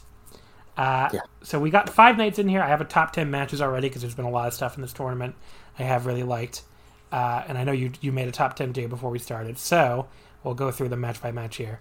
Tenth place, I have Taichi versus Jeff Cobb from night one. Uh, I went three and three quarters. It's my favorite of the three and three quarter star matches so far. Uh, tenth, I've got Okada Ibushi that I actually went three and three quarters on. Uh, ninth place, I have Ospreay versus Shingo from this uh, show we just talked about. Uh, I went four stars on it. Uh, ninth, I've got Naito ZSJ at three and three quarters. Eighth place, I have Yoshihashi versus Evil uh, from night four, also four stars. Uh, eighth place, I'm the only person in the world who has uh, Shingo and Jeff Cobb at four stars. Yeah, seriously. Uh, seventh place, I, I might. I don't think I'm quite the only person in the world with this at four, but I'm definitely tied with other people as the high person. Uh, I have Taichi versus Suzuki from night three at four stars. At uh, seventh, right? I got I've got Jay and Shingo at four stars in seventh. Uh, sixth place, Ibushi versus Ishii from this show we talked about at four and a quarter. Sixth, I've got, and again, this is why I'm so glad we went for ten and not five. Uh, Evil and Yoshihashi at four stars. Fifth place for me, I have Jay White and Shingo from night one at four and a quarter. Uh, fifth place, I've got Will and Shingo from the show. Fourth place, I have Suzuki versus Ishii from night one, also four and a quarter. Fourth place, I also have Suzuki and Ishii at uh, four and a quarter. Third place, Ibushi versus Jay White from night three at four and a half. Third place, I've got Ibushi and Ishii from this show at four and a quarter. Uh, second place, I have Naito and Zack from night four at four and a half. Second place, I've got Jay and Ibushi at four and a quarter. And then first place, Naito versus Tanahashi from night two, four and three quarter stars. Same, Naito Tanahashi, four and three quarters. There you go. All right, so the next show is back to the B block. Uh, this will be on the Omakase Patreon. So again, patreon.com slash wrestling omakase. I will give my full review of the show. Uh, it's from Korakuen Hall, a like I said, a B block show. Opens up with Yuya Uemura versus Gabriel Kidd. Uh, then we have Yoshihashi versus Sanada, both still sitting at zero points. I would assume Sanada gets on the board there, but who knows, I guess. Uh, Zack Sabre Jr. versus Kenta, both are at two points. Uh, Tanahashi versus Juice. Tanahashi again also at zero points. Juice sitting there with two and zero so far. So again, I assume Tanahashi gets on the board, but who knows? Uh, the semi-main event, a weird choice here. Uh, Toru Yano, who's two and zero, versus Evil at one and one. That's the semi-main. That's a semi-main. Uh, I, I guess they're going to do some stuff there. But very interesting. I assume Evil's going to win that and end the Yano undefeated streak, but who knows? And the main event, I am probably among the most pumped people on earth for this match. Tetsuya Naito, still 2 0, versus Goto at 1 1. I love Naito Goto matches, other than like, there was one year in the G1 where they weirdly took the night off. They both took that night off, and you could tell, I think it was like 2018. But like last year, they were right back to being awesome. I was like probably higher on that match than anyone else on earth. I went like four and a half on it. That's and it was funny. all- I was just going to specifically say that I really like the 18 one. Oh, okay. Well, I didn't like I the just, 18. I just like all of them. The last last year, the the one it was also a cork, and I love that match. So I'm excited as hell for that. This one, they've had, they have such great history. Like that, Goto was like one of Naito's first big feuds after the LIJ turn. Uh, they had like a Tokyo Dome match that's really underrated. They had a great match in the New Japan Cup Finals that year um, in 2016. And they just you know they've had they have a lot of history together. I'm really I'm really excited for this one. But uh, overall, I mean, I, I think it's a, a really one of those cards that I think people are sleeping on because of like Yano Evil on the semi main looks kind of stupid, but like Yoshihashi Sanada, the way both those guys have been so far, I would be surprised if that was anything less than a good match. Zack and Kenta had like a like a low key banger last year in the G1, and like they had this weird like Noah history that Zack even brought up in their promos last time. Um, so you know, it'll be interesting to see if they work in any different now that Kent is a heel and he was a babyface last year in the G1, obviously. Um, but yeah, I'm I'm excited to see that again, and I think Tanahashi and Juice will have a really good match. So Yeah, the B block's full of guys that I, I'm never, I'm, I'm not really like, I'm never excited about a juice match, and you know, I'm usually pleasantly surprised. The B block in general has just been punching above where it looks like it's going to, and it's funny because sometimes I look at these A block shows and I go, oh, that was kind of a letdown, and then I look and I gave like three three matches four stars. Yeah. Uh, but I just expect so much out of the A, and the B's just been a pleasant surprise every time. yeah, the B's been a lot of fun. I think I think it's been better than the A block so far, but I get that's a hot take to people.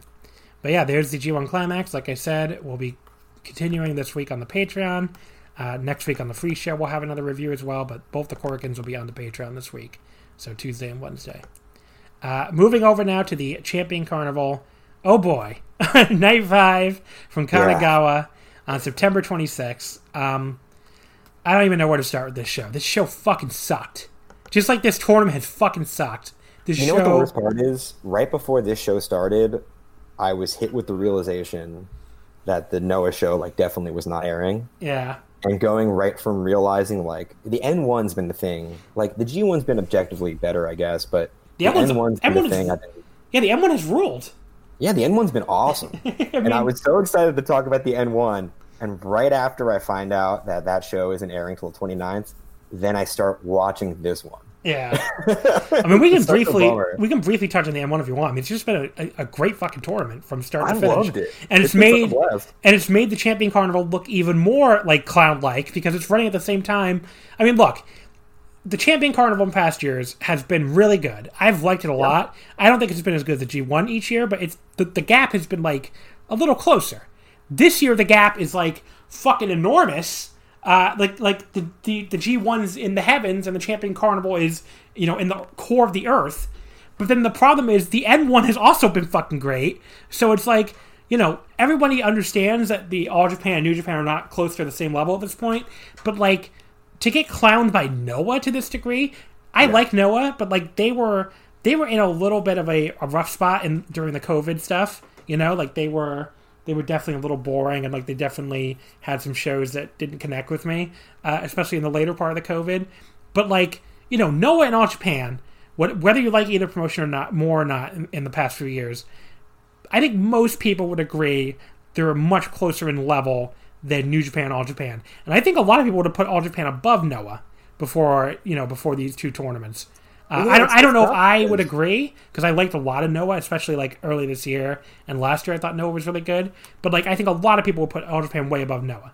Now at this point, I don't think the two tournaments could even compare. I think the N one is a little bit they're not quite in the heavens of New Japan, not that far below. And like I said, the Champion Carnival is down in the Earth's fucking core. So Yeah, well, also like la- you know, the last two years the Champion Carnival's been like unbelievable, and last year the N one, like they didn't even air a bunch of the shows. I watched a bunch of it clipped. yeah, that Uh, that, that definitely hurt the N one in the Global League in previous years.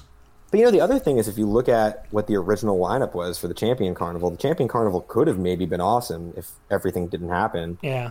Uh, but the other thing too is, like you said, during the during the no crowd, you know, portion of the year, uh, Noah kind of sucked. Uh, for a few for, matches were too for a few, for a few months it did yeah i mean i loved Yeah. i loved going uh, ironhead but uh yeah, that was that was a match. And i love i love that match I watched it. It's, I, I don't know. I watched it live, which was such an experience. i did watch it live too i watched it live while i was recovering from covid-19 Oh, that was during that that. was that was while that was like one of the only memories i have of that week now because That's i was like what you'll do. I was so delirious and like fucking sick and throwing my guts out, you know, throwing my guts up and just felt like fucking terrible every day. And like one of the first nights where I started feeling even a little bit better was the night when the that Fuji that uh you know Fujita and Go Shiozaki match aired and I, it was just incredible. I mean, like I loved that fucking thirty minute stare down. I thought it was incredible. Did you think it was really happening, or did you think you were having? I don't know. It's a it's fever dream. it's it's very. It felt like it did feel like a fever dream, just living through. And like, and then once they actually started wrestling, it was incredible. But yeah, I mean, you could maybe go Shiozaki and Fujita he- healed me. I don't know. But yeah, just like after that though, did the the COVID era Noah did take a turn down. But look, I think I think Noah's been awesome. I mean, I'm not other than that COVID era period. I do think the last like year and a half or whatever has been really awesome. But yeah, like, everything Noah did with the crowds this year's been great. yeah. So and then they come right. too, All Japan with no crowd was really good. And if you told me that I'd be the most hype on All Japan when they didn't have a crowd, and I'd be sick of All Japan when the Champions Carnival happens, It is really weird. yeah, it's wild. Yeah, I don't know. So like the, but yeah, the Champion Carnival. You know, we'll be wrapping it up here basically because we this is the final block night, and this has been a shitty tournament. It's been a fucking uh, a terrible tournament. There's been one out of five shows. I'd say one of them was good. The night, yeah, night four from Korakuen was a really good show. I had three four star matches, but like, you know, that's where the tournament peaks for me. Is uh, I think four flat. I don't think I even went four and a quarter or anything. Let me just double check that. Yeah, so I had three four star flat matches on that show. One of them was three? one. Well, one of them was not even a tournament match. One of them was Iwamoto and Hidaka for the junior title. Oh really yeah, that liked. match ruled. That was four. And then I went I went four on Zeus and Suwama, and I went four on Kento and Yuma, and like that's that's the peak of this tournament for me. So it's like I just for that tournament for this tournament to peak at that level is just amazing. I mean, like the Champion Carnival always produced like high high high end stuff in past years and just didn't produce anything in this tournament. Uh, and Yeah. they, and it's not even just like you know okay whatever you can say oh the star ratings who cares. The booking has also been hideous, like horrible. I mean, we'll That's talk about thing. we'll talk about a few finishes on this show that were like awful. Like the finishes have been awful. The booking has been awful. Uh, the final is a terrible final between two guys who've both done everything in this company. Who could possibly care about either of them winning? Who wants to see Zeus and Kento for the 10 trillionth time? It's just, they went with the, the most boring final possible with two guys who were played out at the main events, uh, especially Zeus. And like, uh, Zeus's stupid fucking face lock looks like shit, and he's winning every match oh, with it. Zeus's face lock. When I was trying to make a list, I was like, no, there's got to be a Zeus match in here somewhere. I know you like you had you had one, but Yeah, Zeus and Suwama for me. Right, but I I wasn't even into that match, and I was I I, I opened Grapple to just look at every Zeus match, and I was like, no, I thought all these sucked, and I love Zeus. I think Zeus rules. It's just I love Zeus too normally too, but I hate that face lock. And like the the MVP of the tournament for by a mile for me ended up being Suwama, which is funny because like he he was a total non-factor in the tournament, even though he's champion. And like I I, I, I, I just don't know. Like this this was a terrible tournament. Shotaro Ashino looked like the biggest dork who ever lived in this tournament, and somehow had the worst tournament of anyone in this tour- in the like from a starting perspective of anybody for me, which I You couldn't went lowest on on Ashino. yeah, I couldn't believe it either when I calculated, but it makes sense because I hated the Kento match, like with the with a fire of a million suns. I Oh, hated you shoot. went real low on the Kento match, yeah, right? that dragged it way down. I went one and a quarter, and I hated the Shuji match. I only went two stars on it. Uh, his peak star rating for me was Yuma at two and a half. So I don't really blame Ashino. I thought Ashino looked fine. He just got booked like shit and treated like shit and got put in these terrible matches. So I don't know. That's the thing. I, I, have said this before too. Like the, the, the booking, I, I assumed this was going to be booked stupid, but I also assumed everyone was going to try. I pretty much, I wasn't in this for the results. I just wanted to watch cool wrestling matches, and I got, I got neither. the the big dog Shuji Ishikawa is the worst booker in Japan. I don't even think it's close at this point. Uh, and it, it, it it brings me no pleasure to say that because I love Shuji as a wrestler, bef- especially before his downturn. I thought, you know, being a guy who's worked all over, uh, he would, uh, you know, you know, he would bring more to the table. But um, and I'm gonna I'm gonna shout out somebody who some people will not like me shouting out, but Small Doink in a chat I was in the, the user Small Doink. He said that Shuji's booking is like uh, he took the Big Japan hat and put the wor- DDT like tickets in it and just like mixed up the hat. It, it is like that. It is. I have to give him credit for that for the analogy because it's like it's the worst elements of the absolute randomness of all of Big Japan booking and like the worst tendencies of DDT booking uh, together. That that's his booking, and it's it's it's shit. It's terrible. I mean, it's just really horrible. The, the thing that has the most life to it on his entire card, on these cards, is, you know, Enfants, and they, they're buried in undercard tags every night. Oh, Ashiel looks like an idiot. The only guy who looks like a badass is Koji Doi, and he's not even in the fucking tournament. Oh yeah, Doi, Doi did look awesome in that tag though. but yeah, and the other thing too is like, was it like, I, maybe it's it's Shuji, but like, who who made the decision? Like, there's a there's a distinct change in in match style happening here, right? Like, I mean, they just like a, they seem like just they just don't want to go all out this year, which I get. I get that to a degree. It's a stupid little tournament during the COVID era, but I honestly and truly believe that they would have been better off canceling the fucking champion carnival than running this yeah. tournament because it yeah, just makes the, it makes the, t- the tournament look bad. It makes the promotion look horrible when they're up against New Japan and Noah both running awesome tournaments at the same time. I mean, this is this is the lowest I've been on All Japan in probably close to a decade. I just don't see any interest in them. I'm I'm take like after the end of this tournament, I'm just like I cannot possibly have less desire to watch the Real World Tag League. You know when that's coming up, oh, and it's just like hell, hell no. I, and that's usually a good tournament, but like yeah. I am. I am skipping that tournament this year. I think, I, especially because it's going to be at the same time as the Do from DDT and possibly the uh, the New Japan uh, Best of Super Junior slash World Tag League that's rumored. So um, I don't know. I'm just I'm taking a hard pass on that Real World Tag League. I'm giving oh, All Japan a break. Especially after watching these three tournaments all at the same time, you couldn't pay me to watch the Real World Tag League. Yeah, I mean, I'm giving All Japan a break after this because they just this is like they they need something. They they need a shake up. Uh, we need some new blood in here and just try something else. Like I know people hate Jake Lee, but Jake Lee, like getting a chance on top would have been a million times better than another Zeus Kento final.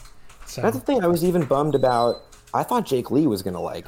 Well, I thought he was to be in the final and win it, but I thought Jake Lee was to like bring it. And there's only, I don't know, I was into like two Jake Lee matches, but he's like the same as everyone else. Like no one really. Yeah, no one really I thought he's been. I thought he's been like he's actually like tied for my second favorite wrestler in the tournament with like a 3.06 average star rank, so it's not saying yeah, it's much. probably like that for me too. But uh, but like you know, he tried at some points, but like yeah, he definitely fell into the same malaise everybody else had. All right, so let's get into this actual card. Uh, first of all, the dark match, I guess, was an actual dark match because they didn't air on All Japan TV. Uh, Ryuki Honda versus Dan Tamura. So the opener was uh, the a tag match with Koji Iwamoto and Tajiri beating Takao Omori and Black Menso-re in 624. Um, so like I, the other thing about All Japan is there's a lot more comedy now. The problem, which I assume is also Shuji, the problem is All Japan's comedy is not remotely funny, and this was like this was another example. Like the Menso-re and Tajiri stuff was really not funny at all. Uh, and the Iwamoto pinned Menso-re. It felt like about 30 minutes, but you know, it apparently was six. Uh, you know, I went one and a half stars. Pretty bad.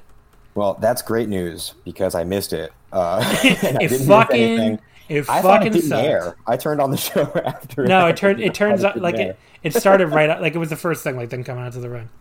Uh, Match number two: the Enfants guys, Hokuto Omori, Yusuke Kodama, and Koji Doi defeating uh, so a guy named Masayuki Mitomi who works for that that new promotion in Tokyo. Like I can't. I should have worked on the name of it. It's like PPP or something. I think. Mm. Uh, I'd never seen. I, they've had like three shows so far, so it's like you know, really not that big a deal if you've never heard of it. Uh, they seem to be like another scummy indie. Uh, I'm I'm going to look up the name because it bothers me. Yes, it is PPP. There you go. Uh, they had their last show September 8th. Uh, where Shuji Ishikawa worked it in a tag match. It was uh, Ken Oka and Shuji Ishikawa beating Kai and Mitomi. So I guess it's not. I guess that's the connection. But yeah, I mean he he didn't tag in this match. I think ever. So it doesn't. He might as well not even been there. Uh, Yusuke Okada, who took the pen, to Dora the Lariat. And X, uh, the mysterious X, the newest member of the Yoshitatsu Kingdom, what a stable this is, was Rambo Kawamura. Um, that is the former head of Pancrase, Ryu Kawamura, except dressed up like he's Rambo. Um, right, he's done like a Rocky. he's done before. Rocky too. Yep, he's in that okay. DD, He's in that DDT a bunch of times, and I, I, assume that's also the connection with Shuji again. Um, so he just came in. He no sold all the shots from Kodama. He immediately tagged out. He did not do anything else in his entire match. I don't know what the point of having him there was. I don't really know why this was supposed to be funny, other than the fact that he had a funny wig. I mean, this is like watching this in the opener. It was like this must be what like DDT comedy feels like to the people who hate it, because I thought this was fucking stupid, and I didn't get why it was even supposed to be funny. So I, I just, you know, I don't, I don't really understand it at all. Um, the only thing that was fun in this match was the M guys stomping out Okada together. They're such a cool heel unit. Shame, like I said, they got nothing to do. And then Doi pinned Okada with his usual awesome lariat, which Okada took this ridiculous bump for right on his damn Yeah. neck. Uh, but yeah, I went two and a half, really only for the lariat and them stomping him out. Which is, that part was kind of fun. I just have no idea what the point of Rambo was, why this Mitomi guy was even brought in to not even get in the ring, as far as I could tell. Just very perplexing match.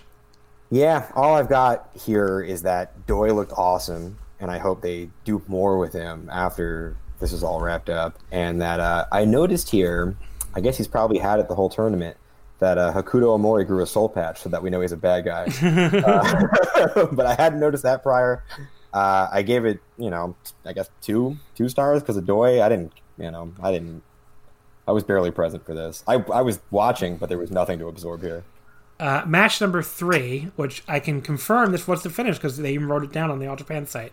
Shotaro Ashino defeats Yoshitatsu in a B block match with by referee stoppage with an ankle lock.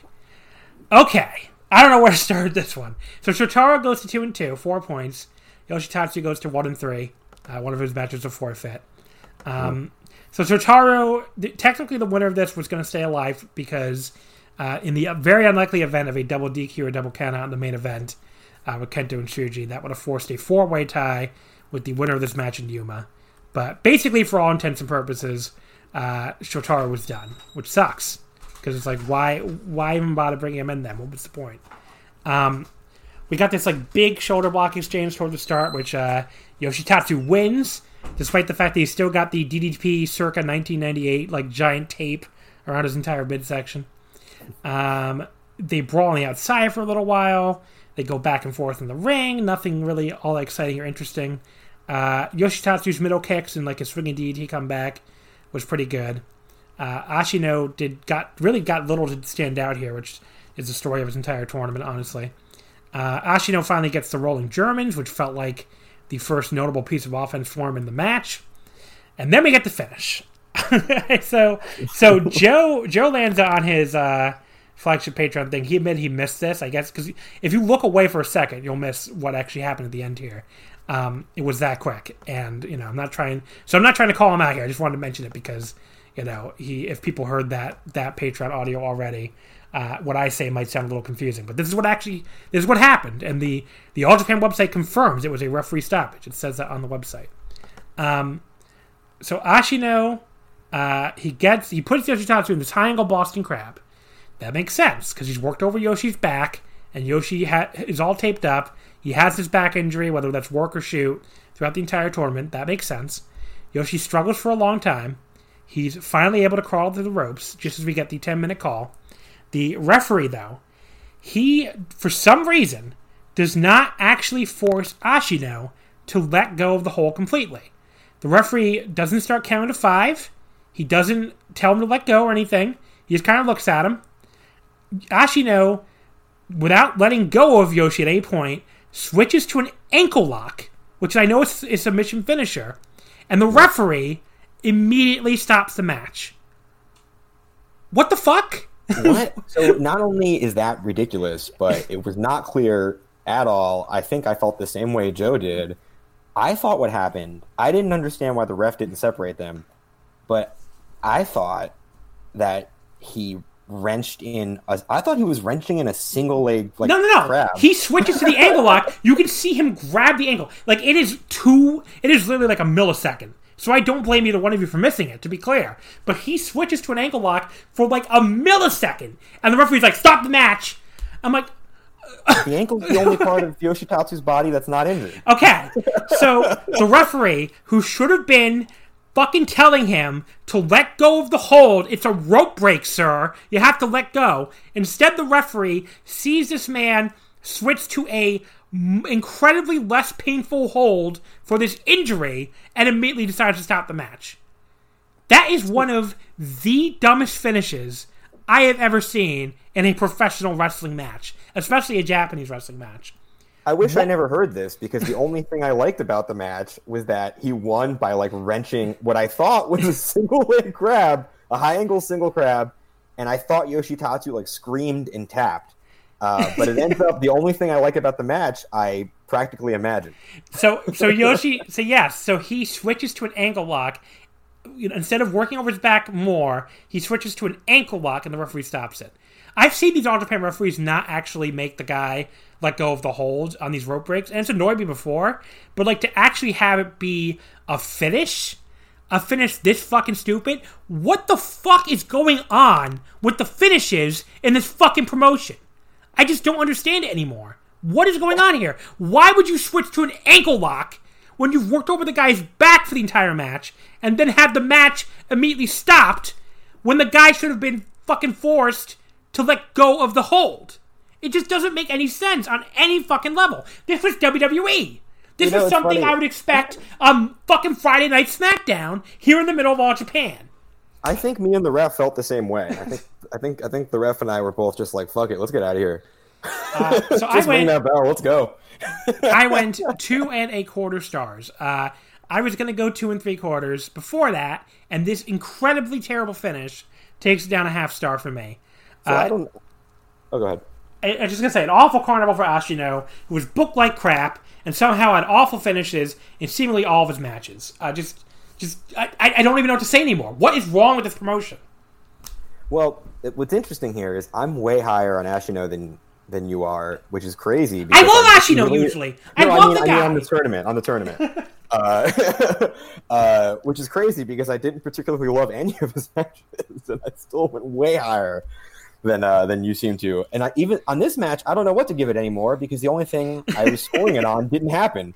Uh, so I don't know. I, I mean, I, like I, a- I honestly, I went because I heard Joe's audio, and well, actually, no, Joe said even before I listened to it that he had got that wrong or something when I explained the finish in the Slack, and like, again, this is not a Joe Lanza call out because the spot was a quarter of a second. I rewound it to make sure because I thought I thought that's what happened the first time, so I rewound it like three times to make sure because I'm like, what is? Why did he switch to an ankle lock? And why did the ref immediately stop it? We can't have Yoshitatsu tap out. We have to protect the fucking Hawaii Intercontinental fucking champion or whatever the hell he is. Where everyone's tapping out every night. It's just so every match is a rando submission. and Yoshitatsu can't tap out to Ashino. Like, I, I this, this is just so fucking stupid. And I, you know, I should, probably should move on at this point. But like, I, yeah. So I switched. I, I rewound it like three times to make sure. And the All Japan website does say. Uh, if you do the English, if you translate to English, even machine translation gets it. It says ten minutes, thirteen seconds.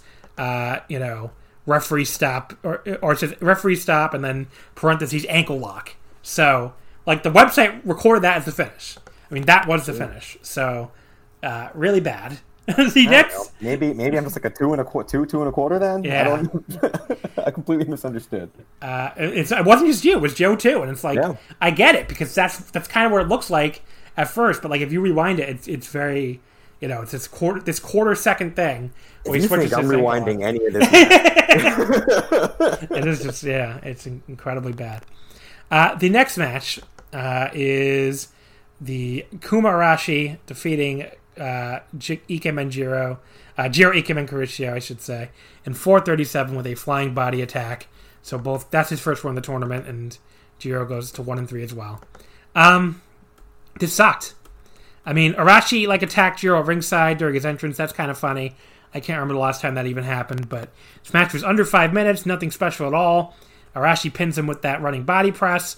Uh, sells this with possibly the worst acting I've ever seen from a human being, like trying to look surprised and horrified. But I, I you just have to go watch this. I can't even describe how bad it was. I, I usually love Jiro, but like when he has to like act or do serious things, it's really awful. And it was here too. Like I, I, I don't even know how to describe what he was doing with his face. It was like if people think Minoru Suzuki or somebody like that makes weird faces sometimes, they should see this Jiro face because, yeah, I mean, uh, th- this tournament fucking sucks. One and three quarters. One and three quarters. I Not know even Joe worth. real low on this one too. I I don't know what it is about this match, but I I it was too short for me to call it like a good match. But just the fact that I don't know they were doing they were doing a couple cool moves. They seemed to want to be there. I liked it. Like uh, Jiro does like that head scissors, like he springboards in and does the head scissors, and then does the dive to the outside. I thought that was cool. Kuma does like the big power bomb, uh, and I like that Kuma was like stoked that he got his big win. I thought that was funny. Um, I mean, that said, I still only gave it like a two and three quarters, but uh, it was a treat for five minutes. And the other thing, uh, the other big positive about this match is let's set Kuma free because just before this, he was showing up in Big Japan undercard tags for like these little run-ins with Might- uh, it, might, Okabayashi. it might be better at this point. Oh, it's wait, it's so good. He was crushing it with Okabayashi, and then he went this, this snoozer tournament. Uh, so that's been a bummer. But yeah, I like this match more than everyone else did, and I didn't even really like it. The fifth match, uh, the Aoyagi brothers, Yuma and defeating Francisco Akira and Rising Hayato. Uh, 826, uh, uh, the younger Aoyagi pinning Hayato with the moonsault press. Um, so I don't think of Yuma as a particularly big guy, but he looked like the fucking Japanese Incredible Hulk in there with wrestling Akira. I guess Akira just has that effect on everybody, but I just thought that was kind of funny. Um, perfectly fine wrestling match here with some good action. Nothing stand out, but that makes it the match of the night by a mile at this point. Uh, Totally, And. Aoyagi pins Hayato with a nice but also strangely slow moonsault. Uh, but that continues his momentum after being the becoming the number the junior number one contender at the last Korakuen. Uh, three stars for me. Thought this was pretty good. Yeah, same deal. I mean, this was just like a nice breezy tag. I thought the whole closing stretch with Hayato and uh, and uh, Aoyagi was great. Well, not great, but it was fun. It was the best wrestling in the show up to this point. By a mile. Uh, yeah, and I like, uh, you know, I like Yuma. I like watching Yuma in general, I guess, and in a situation where I'm not let down by what he's doing. So yeah, three stars, nice little match. Uh, afterward, Koji Doi attacks both guys, tries to give Yuma his trademark lariat, but Yuma ducks and gives him a German instead. Uh, no idea where the rest of the Enfants were, uh, why they decided to let Doi try and jump both Aoyagi brothers on his own, but sure, why not? Uh, but yeah, at least that match could be good, I guess, whenever they do it, Doi and Yuma. I think that could rule. Yeah. And another thing about that, I'm, I'm glad. I wasn't sure whether they were if they were going to continue the Yuma and Enfants thing, and I'm glad they are, especially if it's leading to a match with Doi. But also, I don't think I remembered Yuma's voice. I was shocked. He's got like a deep old man voice. He sounds like Mochizuki. Yeah. I thought he had. Thought he a had, like, weirdly- teenager voice. He has a weirdly deep voice for being such a young guy. Yeah. Uh, the next match, Suwama, Hikaru Sato, and Dan Tamura defeating the Purple Haze team of uh, Shigehiro Irie, Utamaru, and uh, Izanagi in 11:58. Suwama pinning Izanagi with a last ride. Um, so yeah, this was all right. I don't know. Uh, Utamaru like tripped trying to run and slide to the ring alongside his partners, which kind of sums up both the show and the Champion Carnival in general. I mean, just like tripping and falling. Uh, match sloppy mess early on. Everyone just kind of pounds on each other. Uh, Utamaru like really lazily chokes Sato in the ropes. Just nothing even remotely interesting going on there. Uh, it does get better. It does get better after that, mainly when Irie is in there for his team, and then Suwama ends up kicking all three Purple Haze guys' asses without any trouble at all. Uh, you could argue he's making them look like, look like geeks, although really two out of three at least are geeks. So I guess Yeah, I doesn't, gonna say doesn't really Make it look matter. Like geeks, it's fine. uh, and then Suwama pins Izanagi at the last ride. I guess two and three quarters. It was pretty brutal early on, but got pretty good by the end. Still not exactly a star ratings bonanza on this show so far, but you know this was better than some of the other matches. Yeah, there was a stretch in the middle with uh, Tamura and Irie that I thought was killer. It was really short, but I thought that was uh, I thought that was awesome. I loved watching those two together. But you know, I mean, how much am I going to get into uh, watching Suwama beat up Izanagi? You know, uh, Yeah. it was cool. It was it was I I didn't have a bad two and three quarters. I mean, So Suwama was- write down stars on it. Suwama was Suwama was great for this tournament though. So, and of course, Yeah, I like Suwama a lot in this tournament. Well, Yeah. relatively speaking. it compared to the rest of everybody else. Yeah. Yeah. Uh, the semi-main event, the A block decider, Zeus defeating Jake Lee in only 10-21. So Zeus goes 4-0, 8 points. That fucking face lock is unstoppable apparently, and Jake goes to 3 and 1. Uh, the match was pretty dull and slow to start, exactly what neither this match or this show nor this tournament needed. Uh, Jake like starts working over Zeus's arm. They did tell us that would happen beforehand, but this tournament needed another limb work match. Like I needed a second asshole. Uh, Zeus makes a fiery little comeback, some hard chops, but uh, Zeus gets him down on the mat and gets his signature arm lock. Uh, or, or, I mean, Jake gets him down on the mat and gets his signature arm lock. Uh, Zeus is able to make it to the ropes to break fairly quickly. Uh, we get the 10 minute call. Zeus tries to get his shitty face lock on, and then he does, and then Jake taps out. Uh, yeah, I, I, I don't have the same passion right now, but like I wrote my next notes like in all caps, so I guess I was very mad when this happened. But I was like, I this was. tournament fucking sucks so bad. The deciding match for A block, and it barely goes ten minutes. Jake loses like a fucking dork yet again. I hate this tournament. I mean, those are, that's what I wrote down, all in all caps. I was very angry. Now it's like, who cares? Uh, I went two and a half. It was trending okay while it lasted, but this is nothing you need to see, and it's it ended super abruptly. A lot of it was boring and uninteresting, and this was a block decider. And like, what the fuck are we doing here? Yeah, I. uh So you know, looking at the card when the other matches sucked, I was like, okay, well, everyone's just saving it for the last two matches. They're the only matches that matter anyway. And this match starts, and I'm like getting myself hype. I'm like, Zeus is going to try this time. Uh, and it looks like they're following the model of the Jake Suwama match that I I liked, uh, where Zeus is like overpowering him, but he's you know slowly able to work the arm, and Zeus is eventually selling the arm, and Jake's beginning to open him up for like those big kick, those big chest kicks, like the running knee and everything. And I'm starting to really get into it, and I'm like, hell yeah, these two are going for it. And then the way you uh, described that ending is exactly how when you were like, and then I guess he goes for that shitty neck crank, and then he gets the shitty neck crank and he wins. Like that's how I felt when I was watching. I, it. like when he locked it in, I thought like, okay, Jake's gonna fight out of this. Yeah, and Jake's like tap tap tap. I'm just like, what the fuck? I'm just, I was like, so, I was so fucking mad. Exactly. I was like, why are they doing this to me? Why? I watched this whole thing. I was like, why did I haven't watch- slept in a month? It's one of those things where it's like, why did I watch this tournament? Why did I wa- Why am I watching this company? It was just like, I, just horrible, just absolutely horrible. And like, this isn't even one of the worst matches. It's just the most like. You're, you're trying to offend. You're trying to upset me. I was like, all Japan. You're trying to upset me. There's no other reason you would do this. That's how I felt too. uh, the other, the main event, the other block decider, Kento Miyahara defeats Shuji Ishikawa, where so he goes to three and one, and Shuji ends at two and two. Um, it was twenty fifty six, shut down German.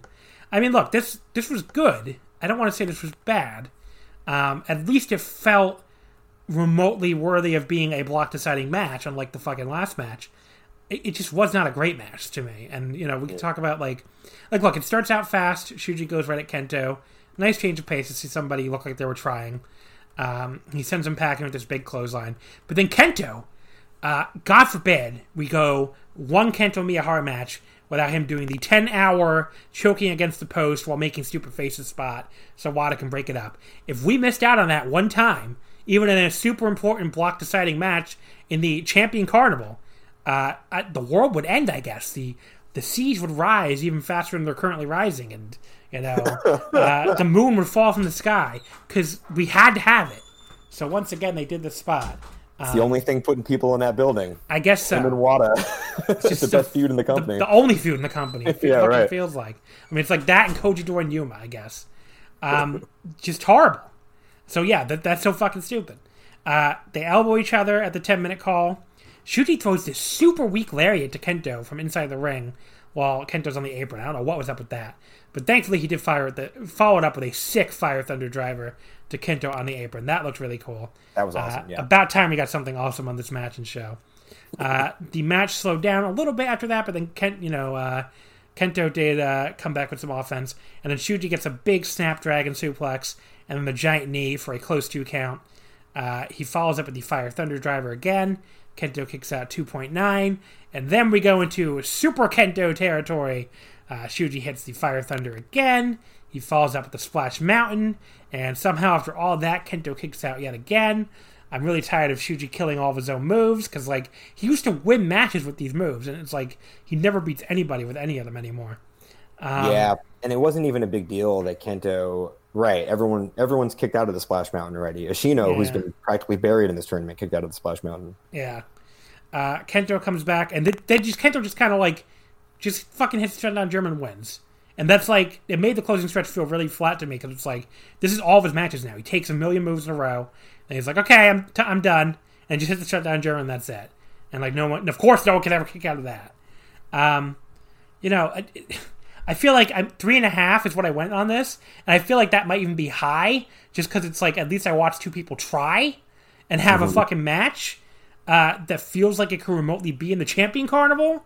So you know that's that's the result, the rating I ended up with. But like, you know, I- it, one of the best matches of the tournament, which is pretty sad, and it's not enough, even close to enough, to save yet another dire champion carnival show.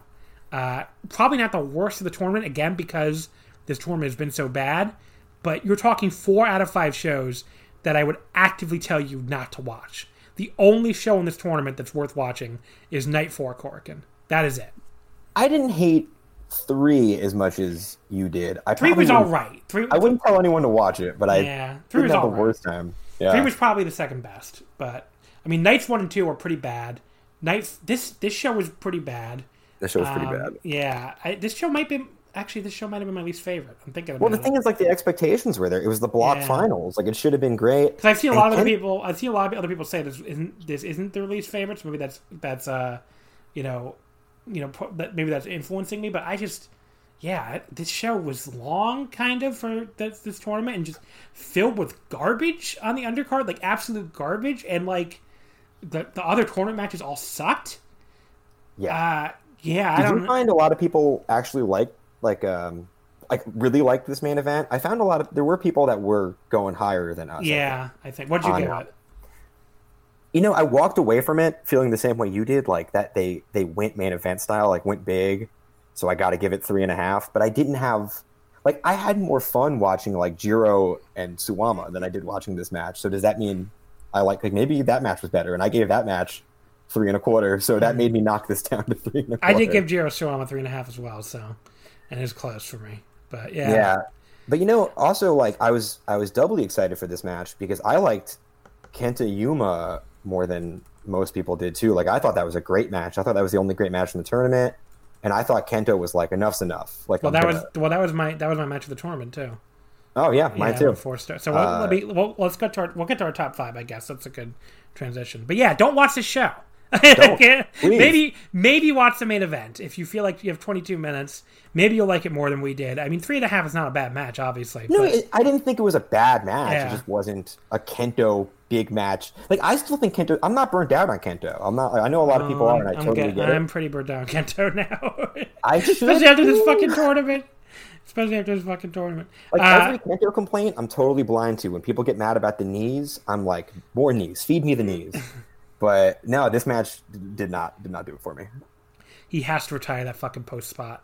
Like he has to do it before I lose my fucking mind. I'll grant you that the post spot's a bit much. Uh, so the final standings: Block A, Zeus wins, going four zero with eight points, uh, with his shitty chin lock. Jake Lee three and one with six points, and you got three guys at one and three: Suwama, Kuma, and Jiro. Block B, Kento wins at three and one with six points. Then you have Shuji, Yuma, and Ashino all at two and two, and Yoshitatsu in third in last place with one and three. Uh, my top five matches of the tournament. Well, we can both do this, I guess. Yeah. Um, fifth place, I went with Suwama and Jiro from the A block on night two, which was three and a half stars. you know, I actually looking at my list now. I've got three matches here, and I wrote choose one later.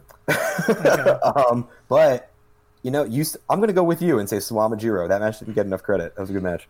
Uh, fourth place, I went with Kento and Shuji from this schma- from this show on night five. I went three and a half. Uh, fourth place, I went Yuma Suwama. Uh, at, no, no, I went Yuma uh, Yuma uh, Ashino. Uh, at, went- I went three and a half. I think I might have been the high guy in that one. Yeah, I'll give that two and a half. So, uh, third place, third place, Jake Lee and Suwama from the A block, night three, uh, three and a half. That's funny. I rewatched Lee Suwama today because I had it second and I didn't remember it that well. And rewatching it today knocked it down to third place for me, uh, also at three and a half. Second place, Zeus and Suwama in the A block from night four, four stars. Uh, I almost don't want to tell you this, but my second place is Ashino and Shuji, Okay. also three and a half. Uh, and my first place, Kento and Yuma from the B block on night four, four stars. Like I said, night four, the only good show. Kento Yuma by a fucking mile, four and a four and a half, four and a quarter. Loved it. Uh, and then I also did like average star ratings for everybody, and they're I might as well just read them. They're pretty dire. Uh, the A block, which was a lot better than the B block for me. Suwama, the MVP of the tournament by a mile, at an average rating of 3.56. He just had, you know, he had the, he had one of the only two four star matches I had in the tournament, and then had three other matches I all liked at like three and a half or three and two, three and a quarter. So, uh, second place was a tie between Zeus and Jake Lee, both at 3.06.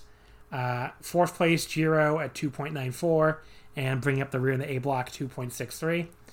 The very dire B block, Kento Miyahara did have my average star rating at a whopping 2.94. so pretty much dragged way up by that Yuma match of four, dragged way down by Ashino, which I gave one and a quarter. I hated that match. Um, second place, Yuma at 2.75. Third place, Shuji at 2.67. Fourth place, Yoshitatsu at 2.42. And last place, Shotaro Ashino at a flat two stars. I did not enjoy his tournament because the highest rated match I have of his is Yuma at two and a half. I went two and a wow. quarter on the Yoshitatsu match, two stars flat in the Shuji match, and yeah, one and a quarter at the Kento match. And I, I don't blame Ashino. I thought he was like he himself looked good at points in this tournament, but he was booked like a fucking moron and like I, I don't know some of the worst finishes I've ever seen. Which uh, you know, like we talked about that Yoshitatsu one. So, yeah, that was bad. Uh, but aside from, I, I, I would go so far as to say I liked his first three matches. Like I thought they were. all. I even, I, I know. I think I have a pretty good. I could guess why you didn't like the match with Kento. I've got a couple pretty good guesses. Uh, but I still. Well, I will say you could listen on patreon.com slash wrestling omakase where I. You know, John, I, I became a Patreon subscriber this week. I did notice that. So, yes. so, yes, you can hear me break it all down on the Patreon. I think that was a Patreon show. I think night three was. I think so. Yeah. I don't know if I heard that one. But yeah, I even like that one. Um, again, I could just be desperate for anything. Okay, throwing three stars at anything I didn't hate. But yeah, I was into his tournament uh, or his tournament, not this tournament. Fucking god awful, terrible champion carnival. I said this on the Voice of Wrestling Discord yesterday. This may have been the worst, like major league heavyweight tournament I've ever, ever watched start to finish. I can't like in Japan. I mean, I, I really can't think of a worse one. I was trying that to I've actively followed. Nothing comes close. Yeah, nothing. Um, and I've watched a know, lot of tournaments, like, but like this this one was fucking horrible. Um, yeah, I, this is really tough. like, all Japan's got to get some shit together. Like if you if you missed skip this entire tournament, congratulations, you made the correct decision. That's all I can say to wrap this up. Yeah, I mean, uh, you jump back in on the Kento Zeus match and just not even know you missed a tournament. You yeah, just exactly. think they're running Kento Zeus again. So that not? so that does bring up October fifth is the final. So far, we don't have a card for that. All we know is uh, it's Kento versus Zeus in the Champion Carnival final. Uh, that's from Korakuen. Uh, Monday, like I said, Monday, October fifth. Uh, that will be on the Patreon with uh, guest Paul Vosch will be on there with me. So he and I will be doing a, a Patreon exclusive full episode on that show and also the G1 Night 9 uh, from Takamatsu, which is also that Monday. So if you want to hear me, you know, talk about the finals of the shitty tournament, uh, it's patreon.com slash wrestling omakase. Uh, the next thing we'll be doing at all will be also on the Patreon, like I said, the Noah N1 Victory Night 6. Uh, our next free episode next week will be another two show, uh, another two show episode. Um, it'll be covering the G1 Climax Night 8 from Niigata on Thursday, which we're pushing to the free episode just because there's the, the G1 has a like a Thursday to Monday gap, and you know I want at least one G1 episode, a G1 show on the episode, and then also the Sunday, uh, October fourth, which is airing live apparently, the Noah N1 Victory Night Seven from Korakuen, which is the final block night. So uh, I'll have on Skyler will be returning, which is cool. I always enjoy having him on. Uh, definitely has a different perspective to some people. So he, he will be my guest next week and we'll be talking G1 Night 8 from Niigata, which is the Naito Sanada main event. Plus, we'll be talking the N1 Victory Night 7 from Korakuen. Uh, and like I said, on patreon.com slash wrestling omakase, only five bucks if you want to hear all of our upcoming audio this week. Uh, we'll be doing the N1 Victory Night 6 from Niigata on Monday, you know, as long as that goes up on Universe in time. So, like Monday night on September 28th, tomorrow. Uh, Tuesday is G1 Night 6 from Korakuen. Wednesday is G1 Night 7 from Korakuen, all Patreon exclusive. So definitely check that out. Okay, you got anything to plug here, John? Um, let's see. You can find me on Twitter at uh, Fatman's All Right. Uh, I, uh, you know, I write stuff for Voices of Wrestling from time to time. You can find that uh, here and there.